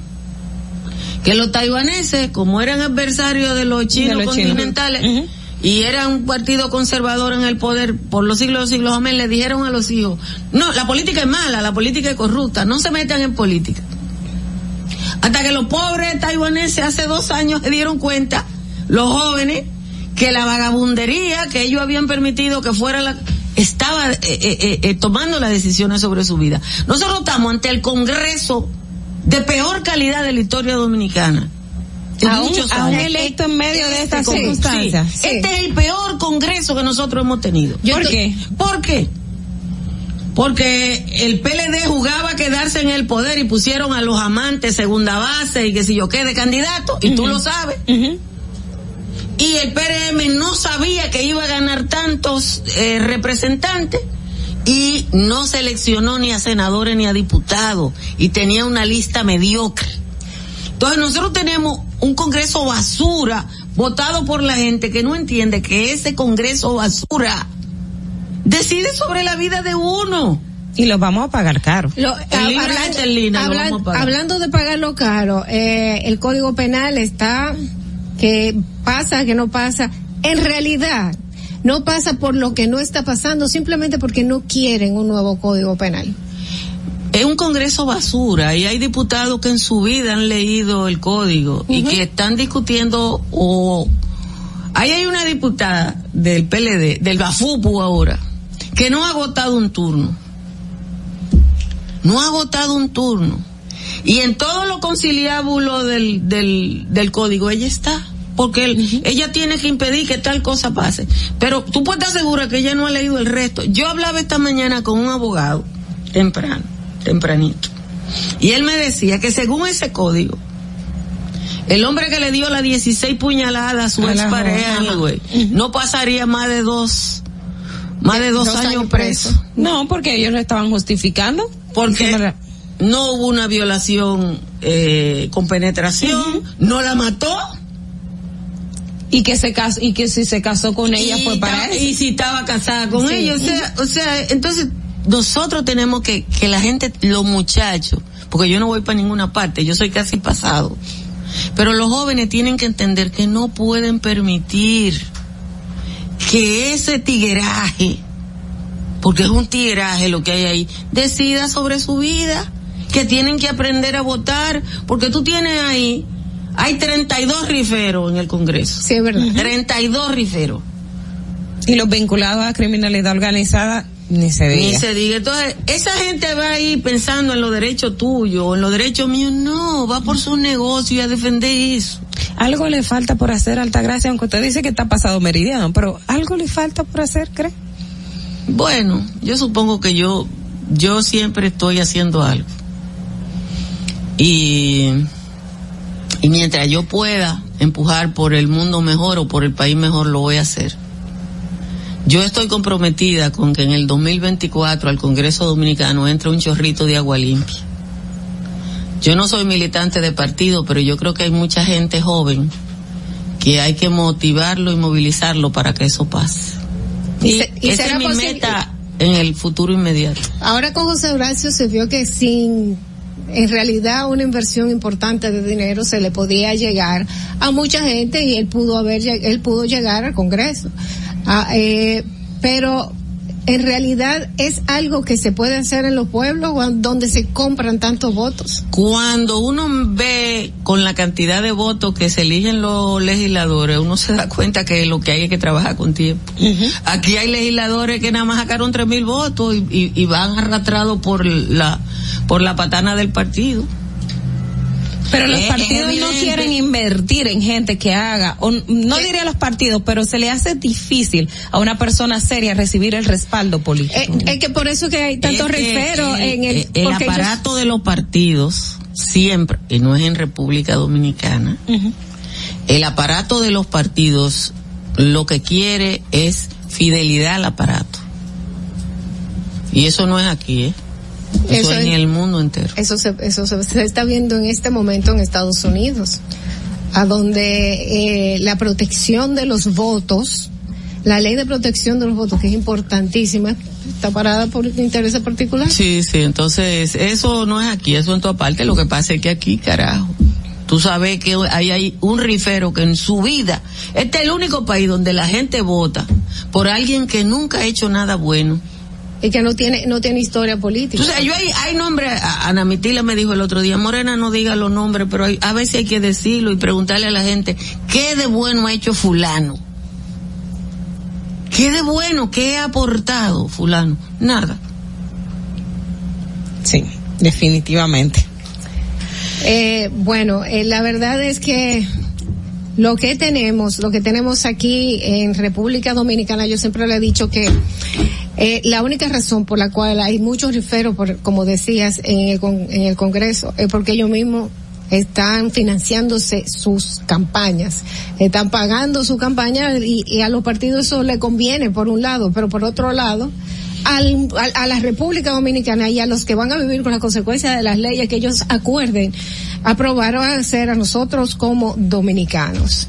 Eh, aquí tengo una pregunta que me manda que dice, si estuviera en manos de Altagracia, ser en- encargada de los dominicanos en el exterior, ¿qué haría por ellos? concienciarlo para que voten allá. Yo creo que el voto es increíble con lo que eligen un concejal o hasta un representante, por ejemplo, en la ciudad de Nueva York. En Nueva York hay 600 mil dominicanos registrados para votar. Con menos que eso ganó el alcalde. Es verdad, es verdad. Eso Yo creo que los dominicanos ya tienen que adquirir poder político para que puedan adquirir cualquier otra cosa, pero primero poder político. Eh, quedan más figuras del gobierno de Danilo y del gobierno de Leonel por procesar, No por procesar, procesables. procesables. Sí, porque por procesar va a depender de un esfuerzo del Ministerio Público que yo creo que ellos no le va a dar tiempo a hacerlo.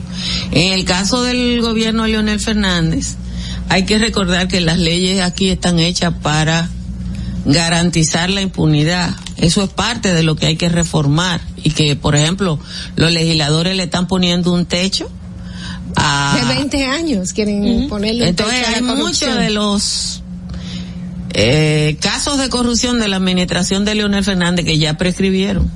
En fin, eh, busquen la, la sentencia del caso de Bre para que ustedes vean lo- el peso de la prescripción. Tal cosa prescribió, tal cosa prescribió, tal cosa prescribió. Exactamente. Y Pero en que este momento, en este momento actual, no prescribe eh, por, a los 20 años la. No, no, la- no, es que hay una eh, hay una calificación de cada tipo penal eh, en el que el Ministerio Público tiene que colocar y, y hay muchos que ya prescribieron. Wow. En- con el- relación a este mismo tema de, de la prescripción, pero también lo del tema de la doble persecución. Muchos también tenemos, eh, y los que estuvimos en justicia, una parte del tigueraje que se utilizaba también judicialmente era empezar procesos para hacer un tollo de investigación, como decimos en lenguaje coloquial, para que después nadie pueda de desenmarañar. O sea, el caso de Sí. Odebrecht se hizo para que se cayera. para que se cayera. Pero hay casos en el limbo. Exacto. A, a mí me sometió Elías Wessing por un caso en el que él fue sometido y ese caso un tribunal no lo ha fallado. Un caso suyo, por, Un- por- no un caso de, un caso de, de de- él. de corrupción en el que él era investigado. Ese caso nadie lo ha fallado y a la gente se le olvidó.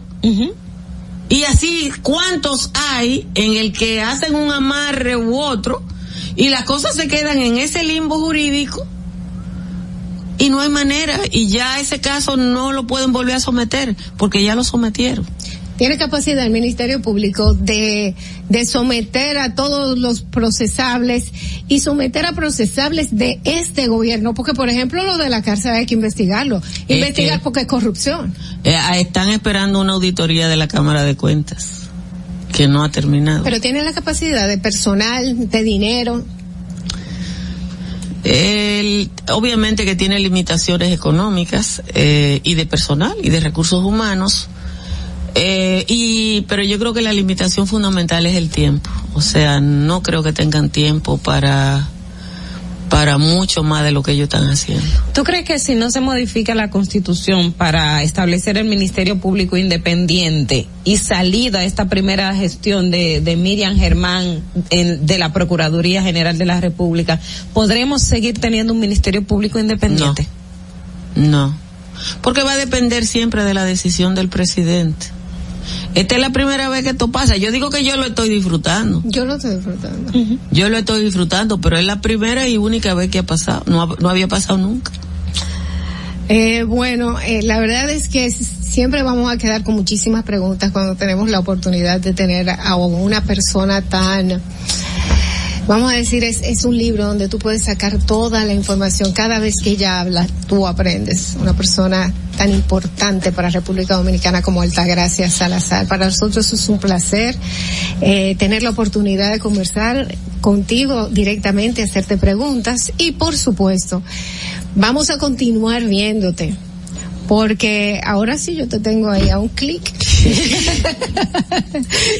ahí te tengo con todas tus noti- mis notificaciones para que va a salir Altagracia. Ahí la tengo en YouTube. Eh, pueden seguirla en su programa eh, sin maquillaje. También tienes otro que se llama El Patio, ¿no es así? El tarde. patio es un... Un desahogo. Es un desahogo, es un es un desahogo, pero es agradable. Casi siempre los sábados yo digo, pero yo también estoy en el patio. Para que ustedes también tomen, tomen conciencia de las cosas que no le estamos poniendo atención porque estamos muy envueltos en nuestro día a día y son consecuencias que vamos a vivir un poquito más adelante si en este momento no les ponemos atención. Gracias de nuevo. Vamos a hacer una pequeña pausa y vamos a regresar con Distrito Informativo. Atentos, no te muevas de ahí. El breve más contenido en tu distrito informativo.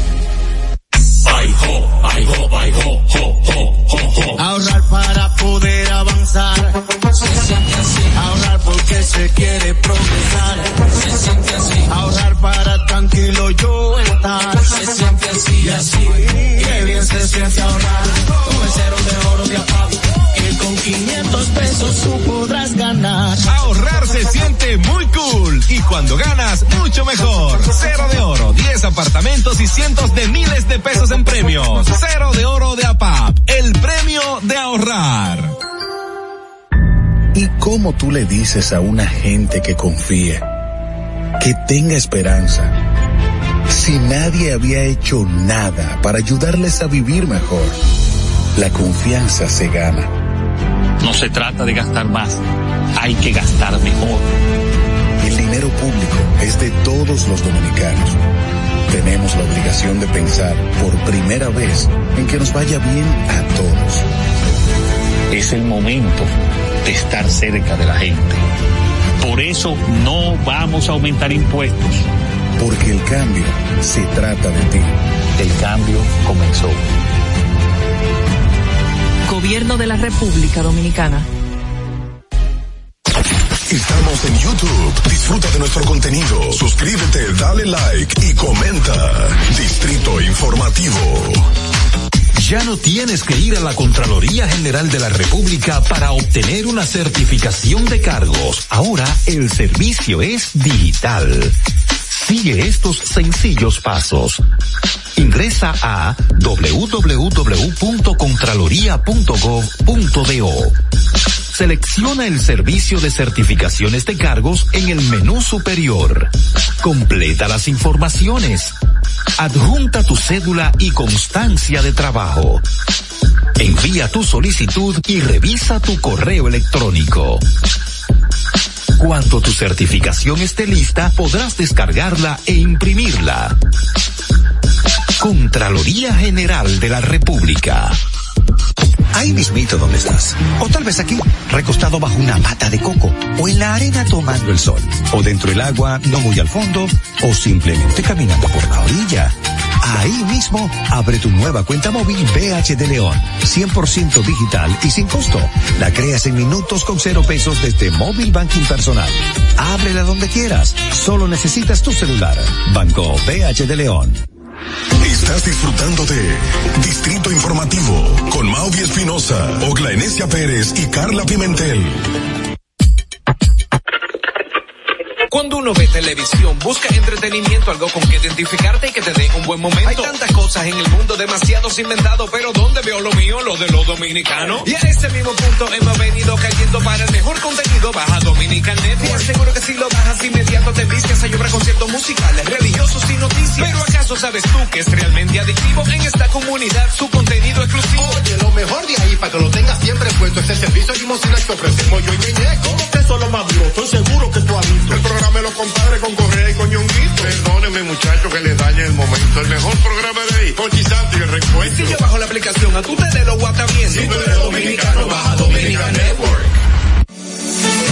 Reservas hemos apoyado por 80 años la voluntad del talento dominicano, identificándonos con sus más importantes iniciativas, para que quienes nos representan siempre puedan mostrar lo mejor de nosotros.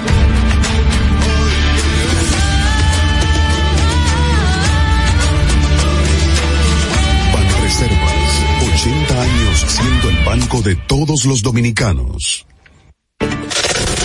¿Viste qué rápido? Ya regresamos a tu distrito informativo. La tecnología nos rodea y es parte de todos hoy día. En tu distrito informativo te traemos al ingeniero Orlando Jaques. Así es, estamos de vuelta con Distrito Informativo, el nuevo orden. Y sí, llegamos al momento tecnológico. Tenemos que estar al día con todo lo que está pasando y por esto recibimos al ingeniero Orlando Jaques que nos trae un tema muy interesante. ¿Qué es esto? Smart Dog Collarín. buenos días, Dolphy. Buenos días, estimado Buenos público. Eh, sí, cada día siguen llegando cosas nuevas en el mundo de la tecnología. Y como cada año, del día 5 al día 9 de enero, se celebra la Feria de Tecnología, una de las más grandes en el mundo, en Las Vegas, eh, CES. Y este año 2022 fue, después de la pandemia, la primera feria ya presencial, porque la- las anteriores fueron virtual. Virtuales. Entonces, en, ahí convergen diferentes eh, fabricantes y diferentes desarrolladores de tecnología de, de, de actualidad, de tecnología, tecnología de punta. Yo vi en esa feria uno, un, no sé si era un- una pantalla que ahora habían lanzado totalmente mate, Sí. que es increíble. Tú puedes poner la foto de una pintura y tú te tienes que acercar. No hay reflejo, no hay reflejo de ni de luces. Parece un cuadro, eh, tú puedes poner todo lo que tú quieres, va a parecer que es algo real que está ahí. Sí, parece como de ciencia ficción. Y como parece ciencia ficción también fue este desarrollo que ganó el premio de innovación del año 2022 en CES. Y es el Smart Dog, el collarín para, para, para animal, para perro. Tiene, Eh, tiene, tiene un problemita, como que nada más para perro grande, ¿no es así? No, no, no, no. Eh, lo que habla también del, del cabello, del la- el peludo, si es peludo o no es peludo. Mira, eh, la compañía Invocia, que fue quien desarrolló este producto, eh, eh, con este collar se puede medir la, los signos vitales del perro, la frecuencia cardíaca y la respiración en reposo. Pero para hacer este tipo de trabajo, se convergieron Y también tiene un GPS, me Sí, parece. también tiene un GPS. Convergieron un grupo de cardiólogos veterinarios certificados y conjuntamente con ellos se, se hizo un equipo de desarrolladores de tecnología de inteligencia artificial utilizando este protocolo y utilizando el famoso machine learning o el aprendizaje de este equipo. Este equipo va aprendiendo a medida que se va utilizando en el tiempo.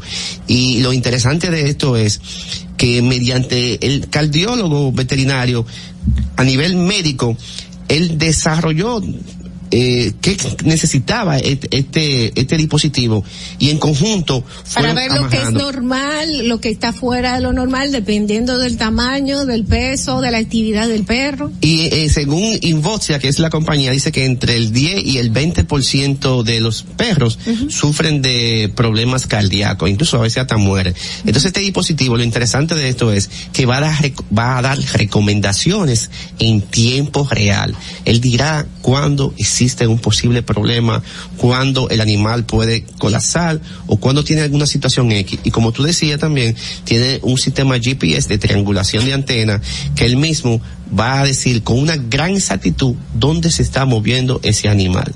Entonces, eh, este premio fue el premio de innovación del año 2022 y, y mira cómo la tecnología juega un papel muy importante en la medicina eh, veterinaria, eh, donde la inteligencia artificial y el famoso machine learning siguen protagonizando desarrollo, no solamente en la parte de, de humanas, en la parte del, del, del hombre, sino también en la parte animal. Entonces, ¿Qué, tan, qué tan seguro es el collarín para, para que no se lo roben eh, luego de que tú se lo pongas a tu perro? Alguien que pueda conquistar a tu perro con, no sé, un pedazo de jamón y, y le quite el, el collarín, ¿es seguro? mi- mira, eh, Dolphy, en este caso yo creo que los perros no andan solo en la calle. No. Los perros Pero a veces se escapan. Bueno, ya es otra cosa. Como se puede escapar, también se puede entrar un ladrón en la casa y tú, Sí. puedes, tú puedes perder lo que tienes. Porque, porque, eh, no se no se utilizó tanto la seguridad del collarín, sino se enfocaron en otro tipo de cosas como eh, lo que había mencionado anteriormente. mo- monitorear la salud del perro en Sí. general. Y en cuanto al precio, ¿que ¿viene siendo un precio asequible o, o es uno de estos precios que No, salen no, no. en, Eso- regularmente que son espectaculares? Mira, es algo que yo lo considero fácil. Yo vi en el CES, vi que salió una, una aspiradora de estas automáticas que también es un swaper. Ujú. Y que cuando sube la alfombra, sube el swap, y que te limpia el swap, tú no vas a tener que hacer nada en tu casa. Y mil seiscientos dólares. Una aspiradora, un robot. No, en este caso no, Dolphy. En este caso es una buena noticia. Este producto vale 99 dólares. Y si usted quiere tener el sistema de GPS, se usted paga una renta mensual de 12.99 dólares. En Estados Unidos. Ese, ese producto no está aquí todavía en Todavía no, no está aquí, pero tendrá forma eh, mediante iVoxia. Yo me imagino que será colocada en las diferentes plataformas de venta online que, que existen en el mundo, porque eso no es la gran cosa que Y, pero ya está a la venta Sí, para ya, prácticamente ya después de la feria ya está a la venta. ¿Y qué Y tamaños tiene? Es y como- todos los tres tamaños tienen el mismo precio de 99 dólares. El, el precio empieza con 99 dólares al principio. Ese fue el precio que ellos definieron. Pero al final hacen lo mismo. Eso va a depender del tamaño del perro. Hay algo interesante que se me escapaba de decirle, y es que ese, ese, ese sensor, ese, ese collarín, también va a medir el pelaje del perro. Y a medida como va creciendo el, el, el pelo de su perro, él va haciendo, tiene como una cámara interna y él va, a- a- él va calculando cómo va creciendo su el pelo del perro. Él le puede decir, bueno, el, el pelo en esta semana creció, qué sé yo, un 5%. Entonces, es algo totalmente innovador. Por eso se ganó el premio en CES 2022 como eh, el producto más innovador de, de este año.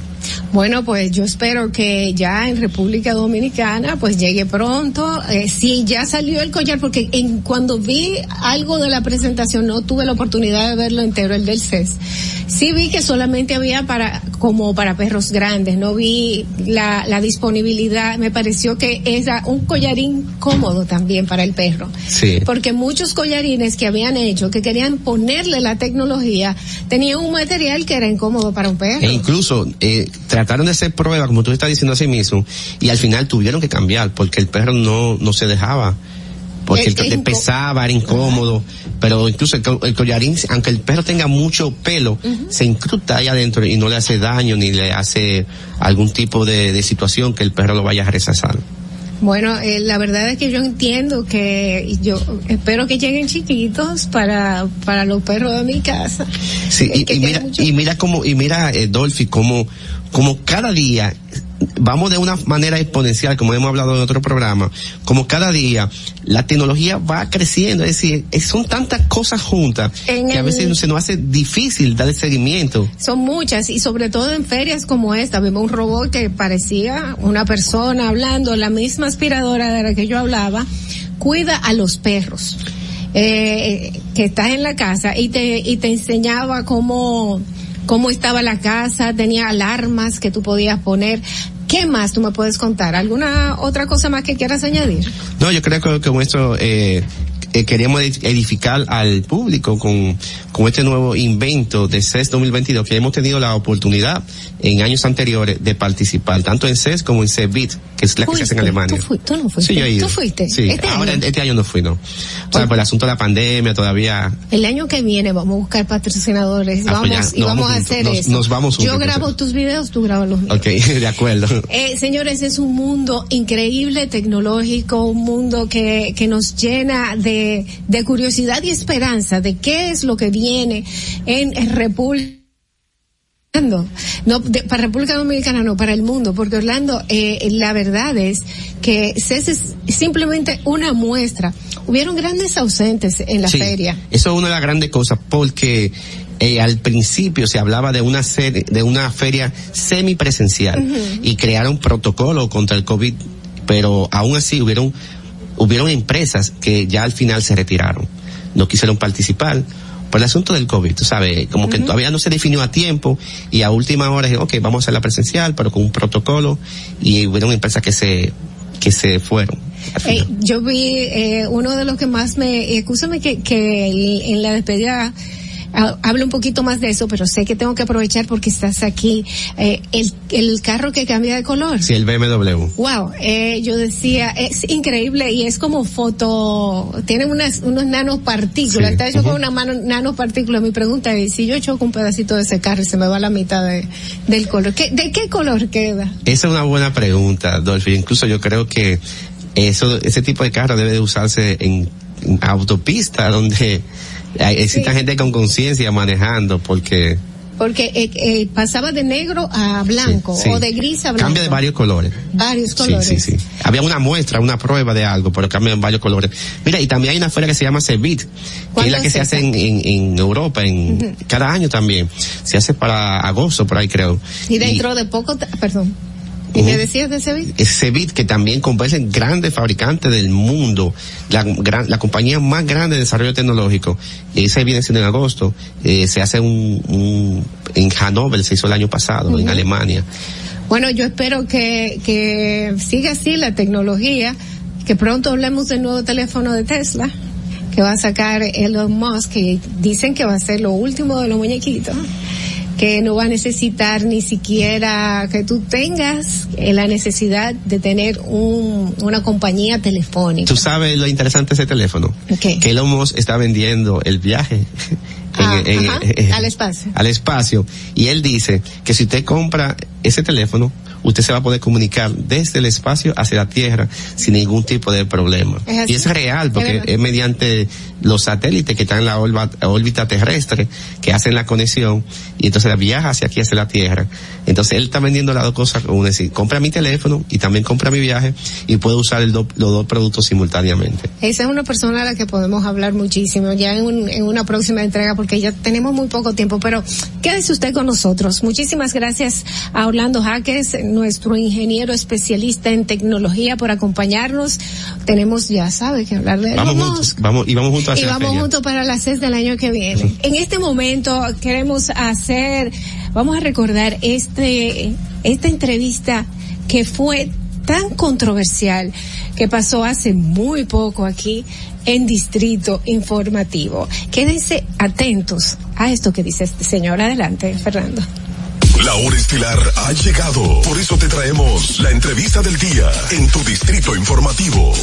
Vamos a recibir aquí en Distrito Informativo al senador Antonio Marte. ¿Cómo está, senador? Muy buenos días, ¿cómo están ustedes?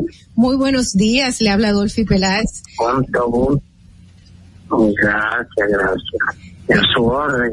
Me acompaña mi compañera Oglanesia Pérez, así también como Carla Pimentel que están conmigo. Buenos días, senador. Gracias por aceptar conversar con nosotros. Un, abra un abrazo con mucho cariño y aprecio para ustedes. Para nosotros es un placer que nos acompañe. Bueno, muchas cosas han pasado. Eh, en el día de ayer, pues tuvimos, fue el día de ayer. Sí, ayer tuvimos a César Fernández, que es un miembro de la Fuerza del Pueblo, el cual estuvo informando, o mejor dicho, que buscaran una foto de usted, senador, donde esté constituido o que sea miembro o donde fue juramentado en la Fuerza del Pueblo. En realidad necesitamos saber, o el pueblo quiere saber si de verdad usted pertenecía a la Fuerza del Pueblo o cómo llega al Senado. No, fíjate, lo primero es que conmigo se afectaron aproximadamente 14 partidos en la casa de Peña Guava y luego en mi casa y luego en la casa de un empresario para convencerme a mí que yo aceptara la candidatura a senador por Santiago Rodríguez. Sí. Porque no le daba los números a ningún otro candidato a senador para ganar. Tú sabrás que el 2016 el candidato a senador eh, saqué casi un 48% por primera vez. No ganó la senaduría porque en este momento el gobierno me cae arriba con un equipo de funcionarios, incluyendo a mi amiga, doña Pema, que dirigía eso y se gastaron inmensos cientos de millones de recursos en contra de mi candidatura. Por cierto, no pude ganar, pero por muy poco porcentaje. En el 2020 yo no iba y faltando dos meses y más con una pandemia como la que teníamos, tenemos, yo no esperaba ser senador, porque realidad mi cabeza no estaba. Ellos se reunieron conmigo, los 14 partidos, y se hizo un acuerdo de que yo lo representara. ¿Y cuál es ese partido? Incluso quien me escribe en la boleta es el Partido Reformista. ¿Usted está inscrito en la no boleta? es ni la Fuerza del Pueblo. En la boleta que me escribe a mí es el Partido Reformista. Mira cómo que eh, se sacaron los votos que saqué por el Partido Reformista y por la Fuerza del Pueblo, por el PRM, por todos los partidos que me apoyaron prácticamente eh, como fue. Pero, también pero el, el, eh, usted ya una vez en el Senado de la República, usted eh, estaba reconocido como senador por la Fuerza del Pueblo, de manera independiente, por el PRM. ¿A qué grupos estaba, se identificaba? Primero la, primero la gente es un movimiento bastante grande. De los 32 senadores, nosotros apoyamos 30 y los 30 ganaron. Los 30 ganaron en el país. Pero así apoyamos los síndicos, pero así apoyamos al presidente, pero así apoyamos a los regidores, pero así apoyamos a todos y a los diputados también. Y yo recuerdo que en un programa, eh, en hoy mismo, yo le dije a Dani, nosotros sacamos de 26 a 28 senadores. Y Como movimiento de primero la gente. Eh, correcto, apoyando la candidatura que nosotros nos reunimos, bajamos la línea y mandamos a apoyar a todos esos candidatos, a, a todos esos candidatos para eh, eh, así ganar. Solamente quiero decirte que nosotros de los 32 senadores, nada más nos apoyamos a Iberia Piña, a Iván y a Dione, que no lo apoyamos. Pero después nosotros apoyamos todo. Pero si tú me preguntas, un listado de síndicos, de regidores que nosotros tenemos, porque nosotros desde 2013 comenzamos a apuntalar con grandes candidaturas y se ganaron candidaturas en el 16 a, a diputados y senadores tuvimos cerquita de ganarlo, un movimiento recién formado. Entonces, en este momento, primero la gente me decía a mí que yo tenía que declararme independiente, porque primero la gente tiene que seguir creciendo. Y eso fue lo que hicimos, no fue otra cosa. Usted Pero que yo soy amigo de Leonel, Usted tiene porque yo no soy eh, enemigo de Leonel. Entonces va a haber candidatos de ellos, de ellos, que va a haber que apoyárselo. Y va a haber candidatos de, de, de PRM que va a haber que apoyárselo. Y va a haber candidatos del PLD que va a haber que apoyárselo también, porque nosotros tenemos dentro de CONATRA muchos dirigentes que son de todos los partidos y aspiran por diferentes partidos. Entonces, si el candidato de San Cristóbal, por ejemplo, es del PLD Sí. y es de nuestra gente, nosotros nos vamos con él y apoyamos ese San Cristóbal. Pero yo tengo entendido que usted está eh, buscando, pues, ya presentando los papeles para que la Junta Central Electoral, Electoral. reconozca a primero la gente como un partido. ¿Usted no le haría una baja a todas esas, a todos esos partidos amigos suyos? eh, Que le apoyaron. que le ap- sí, le haría una baja de, de miembros, me imagino, para, para que formen parte de su nuevo partido. Sí, eh, realmente tenemos, tenemos una cantidad de personas en todo el país eh, y, y más la cantidad de personas que se está sumando, llamando, que quieren formar parte.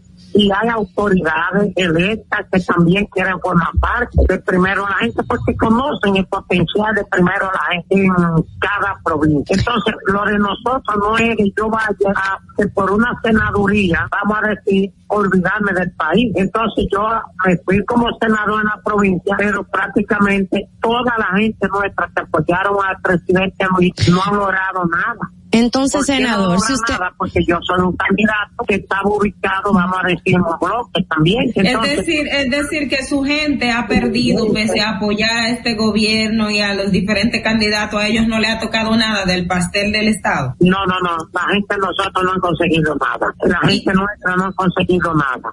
Entonces, no, no, no valió la pena, pero sí nosotros vamos a trabajar para crecer. Nosotros estamos trabajando para crecer y en cualquier momento no descartamos alianza con ninguno de los partidos, porque yo no me he peleado con, con Leonel, yo no me he peleado con Luis, yo no me he peleado con el Partido Republicano, con ninguno de los partidos, porque Eh. lo nadie. Ahora nosotros tenemos que crecer. Pero una pregunta, senador, si usted no pertenecía a la fuerza del pueblo, como usted acaba de indicar, que fue el movimiento primero la gente que lo lleva al Senado en, con- en coyuntura con otras dependencias de movimientos y, y partidos como la, la fue la PR, el PRCC, ¿por qué usted renuncia de un partido como es la fuerza del pueblo al cual usted no pertenece? Pero mi amor, ¿y, y cómo tú vas a renunciar a un partido si tú nunca has pertenecido? Pero eso fue lo que usted dijo no en el Senado. No, no, no, mi amor, yo no he renunciado. El problema es la, las informaciones eh, eh, eh, eh, a veces la dan a mí. Yo renuncié del bloque porque en el bloque yo sí estaba, pero no estaba en la fuerza del pueblo. Yo estaba en el bloque de la fuerza del pueblo en el Senado. Eso quiere decir entonces que la fuerza del pueblo ahora vuelve a ser eh, minoría en el, en el Senado de la República y el PLD se convertiría en el partido mayoritario. yo no descarto, yo no descarto en el país que la gente de la fuerza del pueblo venga a trabajar conmigo y la gente de nosotros trabaja también con la fuerza del pueblo. Yo no puedo pelear con ellos, con ninguno. Entonces, Entendemos en el eso. Senado los 32 senadores son nuestros hermanos. Claro, claro, entendemos eso, pero a- aquí tengo una información que dice que usted va a presentar su partido primero la gente ante la Junta en los Claro próximos días sí. y este Claro partido sí. va a estar listo para para las próximas elecciones. ¿Usted cree que ya el papeleo va, va a haber concluido? Óyeme, en 35 días, en el 2013, nosotros buscamos, primera vez en la historia, que un partido busca 258.316 firmas y su número de teléfono. Oye, primera vez. Entonces, ahora nosotros pensamos hacer lo mismo, eh, buscar la firma, presentarlo, pero nosotros teníamos 84 locales que se los presentamos a la Junta. Pero ¿Y cuántas firmas necesitan para que la Junta los reconozca como partido?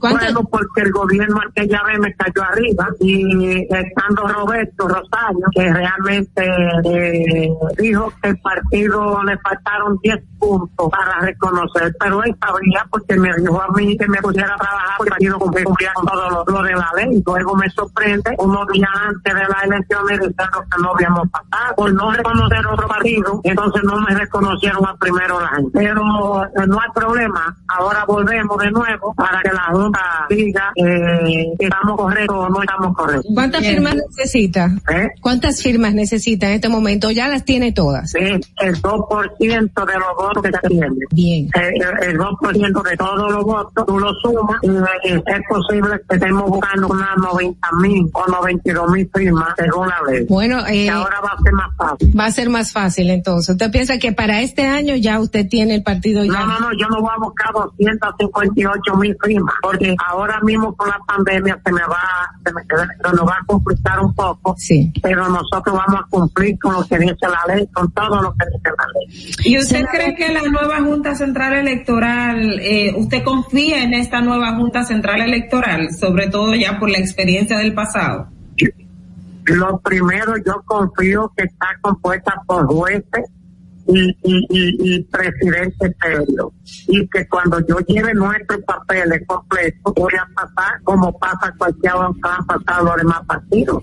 Senador, ¿y cómo ha caído esta información dentro de su bloque al cual usted pertenece en el Senado? Bien, porque ellos principalmente, eh, nosotros nos llevamos bien y ya yo le hubiera consultado y yo le decía a ellos, señores, yo no pertenezco a la Fuerza del Pueblo, ustedes saben que yo tengo mi propio partido y ellos están conscientes de que yo tengo que crecer, porque ellos no saben si es para ellos que yo tengo que crecer y en la, y en la provincia nadie gana solo, nadie, nadie, nadie. Pero como para ellos, se supone que su partido es para usted ser presidenciable y su candidato, senador. ¿A usted le interesa ser presidente de la República? Bueno, de todo el que hace un libro, que con quien no le gusta leer el libro de primero. Claro. Y yo recuerdo que este país necesita un hombre como yo. ¿Y cuál ¿En sería su sentido? ¿Qué, ¿Cuál de aporte usted le daría a este país que no le han dado los otros eh, en estos años que tenemos de gestión democrática? Te voy a decir una sola, te voy a decir una sola para que te caiga para atrás. Aquí en este país hay delincuencia porque no hay empleo. Si este país tuviera empleo, que la juventud tuviera el deporte que debe tener, que tenga empleo, aquí no hay delincuencia, porque todos los padres de familia estarían trabajando. Aquí hay que abrir el crecimiento de todas las empresas, darle oportunidad para que aquí se abran los nuevos empleos. Cuando el, cuando el Estado Dominicano tenía, tenía todas esas empresas, aquí no existía delincuencia, pero aquí se perdieron millón de empleos. Vamos a recibir esta llamada que tenemos para el senador Antonio Marte, que nos acompaña en Distrito Informativo. Buenos Adelante. días, José Jiménez desde la ciudad de Nueva York. ¿Cómo están? Buenos días. Buenos días, José. Se- señor senador, eh, qué bueno que usted habla de que si de, que, que de ser presidente usted le gustaría implementar eh, cosas que necesita el país, pero me extraña mucho cuando usted eh, en la prensa salió donde usted se refirió al, al a carritos voladores, al al perdón, teleférico, los teleféricos que tienen al teleférico y también me extraña mucho el tema de la modernidad cuando usted desde hace tantos años en el transporte y el transporte sigue siendo, el transporte público sigue siendo pésimo. Eh, y también creo que usted se le atribuye al mayor importador de esos vehículos Hyundai de gas que están minados por todo el país. Entonces, eh, me preocupa mucho. Yo sé que usted, de verdad, le respeto mucho y usted que tiene una visión pero eh, eh, con, con este tema de, de en contra del teleférico que es el progreso y trayendo estos vehículos usados que no han sido una solución para el transporte. Mira. Le escucho por radio. y la información, mi gran amigo, a veces las informaciones se dan a media. Cuando a mí me hacían la pregunta en este canal sobre el metro, yo dije muy de acuerdo y que vengan más vagones de metro. Cuando me hacían la pregunta de los corredores, digo de acuerdo, incluso yo ha sido como una prueba médica para abrir el primer corredor. Y cuando me hablaban del monorriel, le dije yo aplaudo lo que es monorriel porque realmente es desarrollo. Cuando me decían, y el teleférico, yo dije, yo no me voy a oponer al teleférico, pero desde aquella vez le dije a Danilo Medina que no era una solución. ¿Por qué? Porque un, eh, un teleférico sale en 18 millones aproximadamente y yo con 18 millones te compro 18 autobuses, 96 pasajeros. Y Pero aquí tenemos un problema de congestión de tránsito, de transporte, del tapón y desorden. No, mi amor, eh, oye, oye, donde hay tantos pasajeros, el teleférico debe ser un servicio turístico para andar la ciudad mirando la ciudad entera, desde arriba, y ahí sí es verdad que da dinero. Pero nosotros los alcarrizos, si no sacamos ese teleférico desde el hospital, que yo le propuse también a Danilo que lo llevara al hospital y lo dejó por mitad. Óyeme, tú sabes qué hubiera pasado ahí, hacía un servicio al hospital, pero el teleférico, yo estoy en contra. Oye, ni me voy a oponer, ni voy a salir a tirar piedra, porque yo con el desarrollo del país. Pero sí, hay alternativas que son mejores que el teleférico. Me imagino que dentro de su propuesta presidencial usted tiene cómo solucionar lo que es el tema del transporte en la República Dominicana. Hay mucha congestión, hay mucho, se pierde mucho tiempo, se gasta mucho combustible simplemente en un tapón tratando Oye. de llegar a su trabajo. No, óyeme, mi amor. Sí, cariño. Tú no has pensado eh, el combustible, el aumento de gasto de combustible en los tapones conviene. ¿A quién le conviene y por qué? Vienen porque se gasta más combustible y eso da más rentabilidad a quienes manejan los combustibles. ¿Sabías tú eso? Sí, pero O sea, que eso es un negocio. Pero no le, pero no le conviene el bolsillo del dominicano, al, bol- al bolsillo de- que tiene que comprar. Si yo, eh, ajá. Entonces, si yo, si yo vendiera combustible, si yo vendiera combustible, ¿tú sabes qué pasaría? ¿qué pasaría? Que usted Eh, es rico y nosotros más pobres. vendiendo combustible. Porque Pero eh, también los, tra- los transportistas importan combustible, no, señor Marco. Ay, perdón, repita lo que usted dijo. Repita, repita, que le hablé encima. Que si yo vendiera combustible, posiblemente quisiera que hubiera más tapones. Pero como yo no vendo combustible, quisiera que los tapones desaparecieran. Entonces, es la, la, la situación que nosotros tenemos que ver, que, que, que todo aquí es un negocio, pero pocas personas aquí son sinceras, como yo, para decir la verdad, como debo decirle al país, la verdad de, la- lo, de, lo que hay, cuáles serían las soluciones. Si tú me preguntas a mí, si tú me preguntas a mí, el transporte interurbano en este país se va a yo te digo, yo. ¿Tú sabes por qué? Porque fue con responsabilidad, con inversión, para que hoy aquí haya un transporte de verdad, un transporte de verdad en, en, en República Dominicana. Y, y estamos enfocados y focalizados a resolver el problema del transporte interurbano, del transporte urbano en este país. El transporte turístico de este país también tuvo que ver con la responsabilidad también de hoy brindar un servicio de transporte de primera en el turístico de este país. Entonces, Pero- pero, eh, ah, eso está como- eh,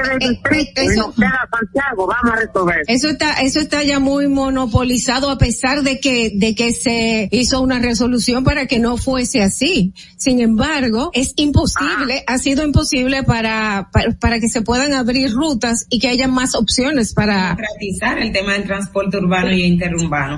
Exactamente. No, la ley dice, la ley dice que en 18 meses, usted tiene 18 meses para cambiar. Ahora esta ley en el país debe aplicarse porque la ley dice que usted tiene 18 meses desde la constitución del Intran para que usted cambie y ofrezca prácticamente un servicio diferente.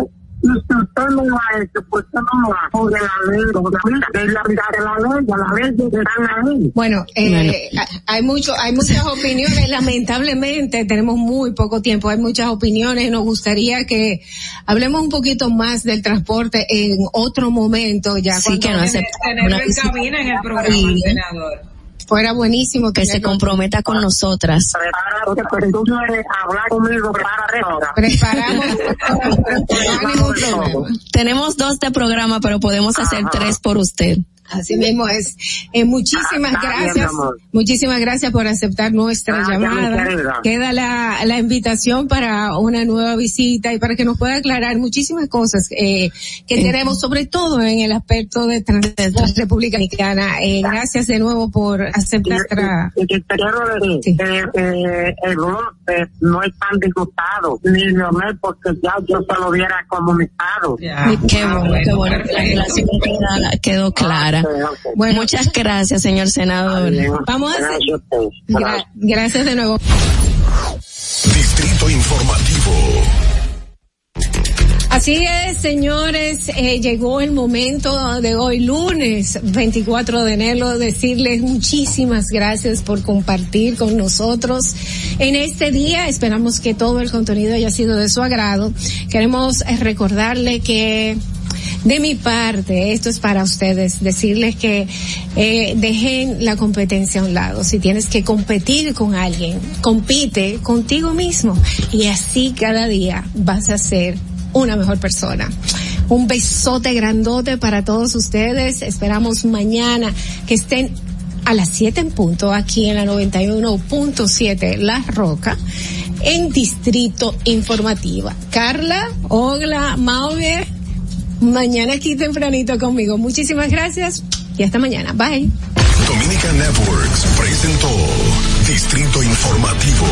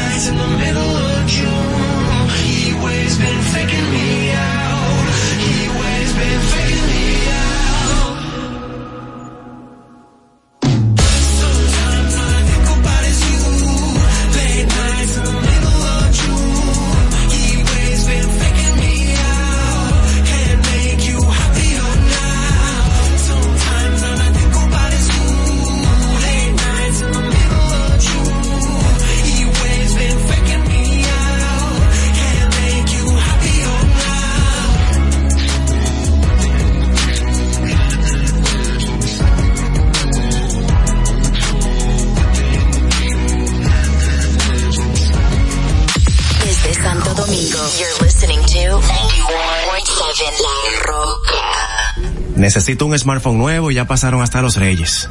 Pero Miguel, vea claro que allá siempre hay muchos descuentos. Llévate el smartphone nuevo que tanto quieres, en cómodas cuotas y con la red móvil de mayor velocidad y cobertura del país. Confirmado por Speedtest.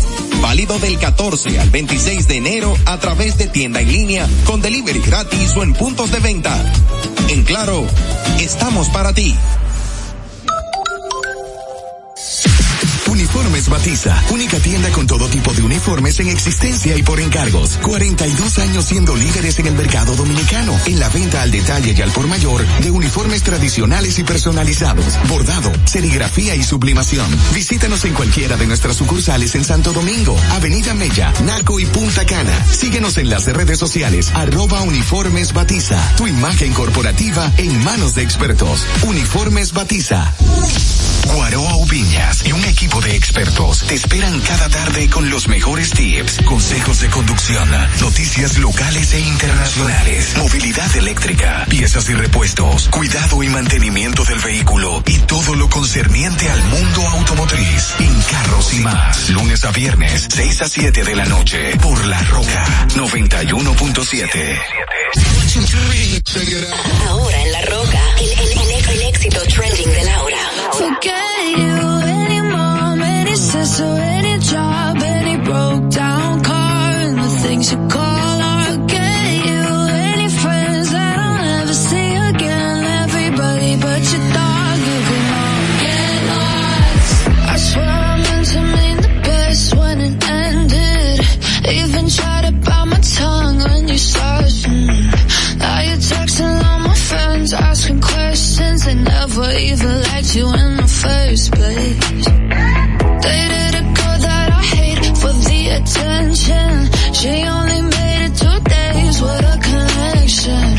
like you'd do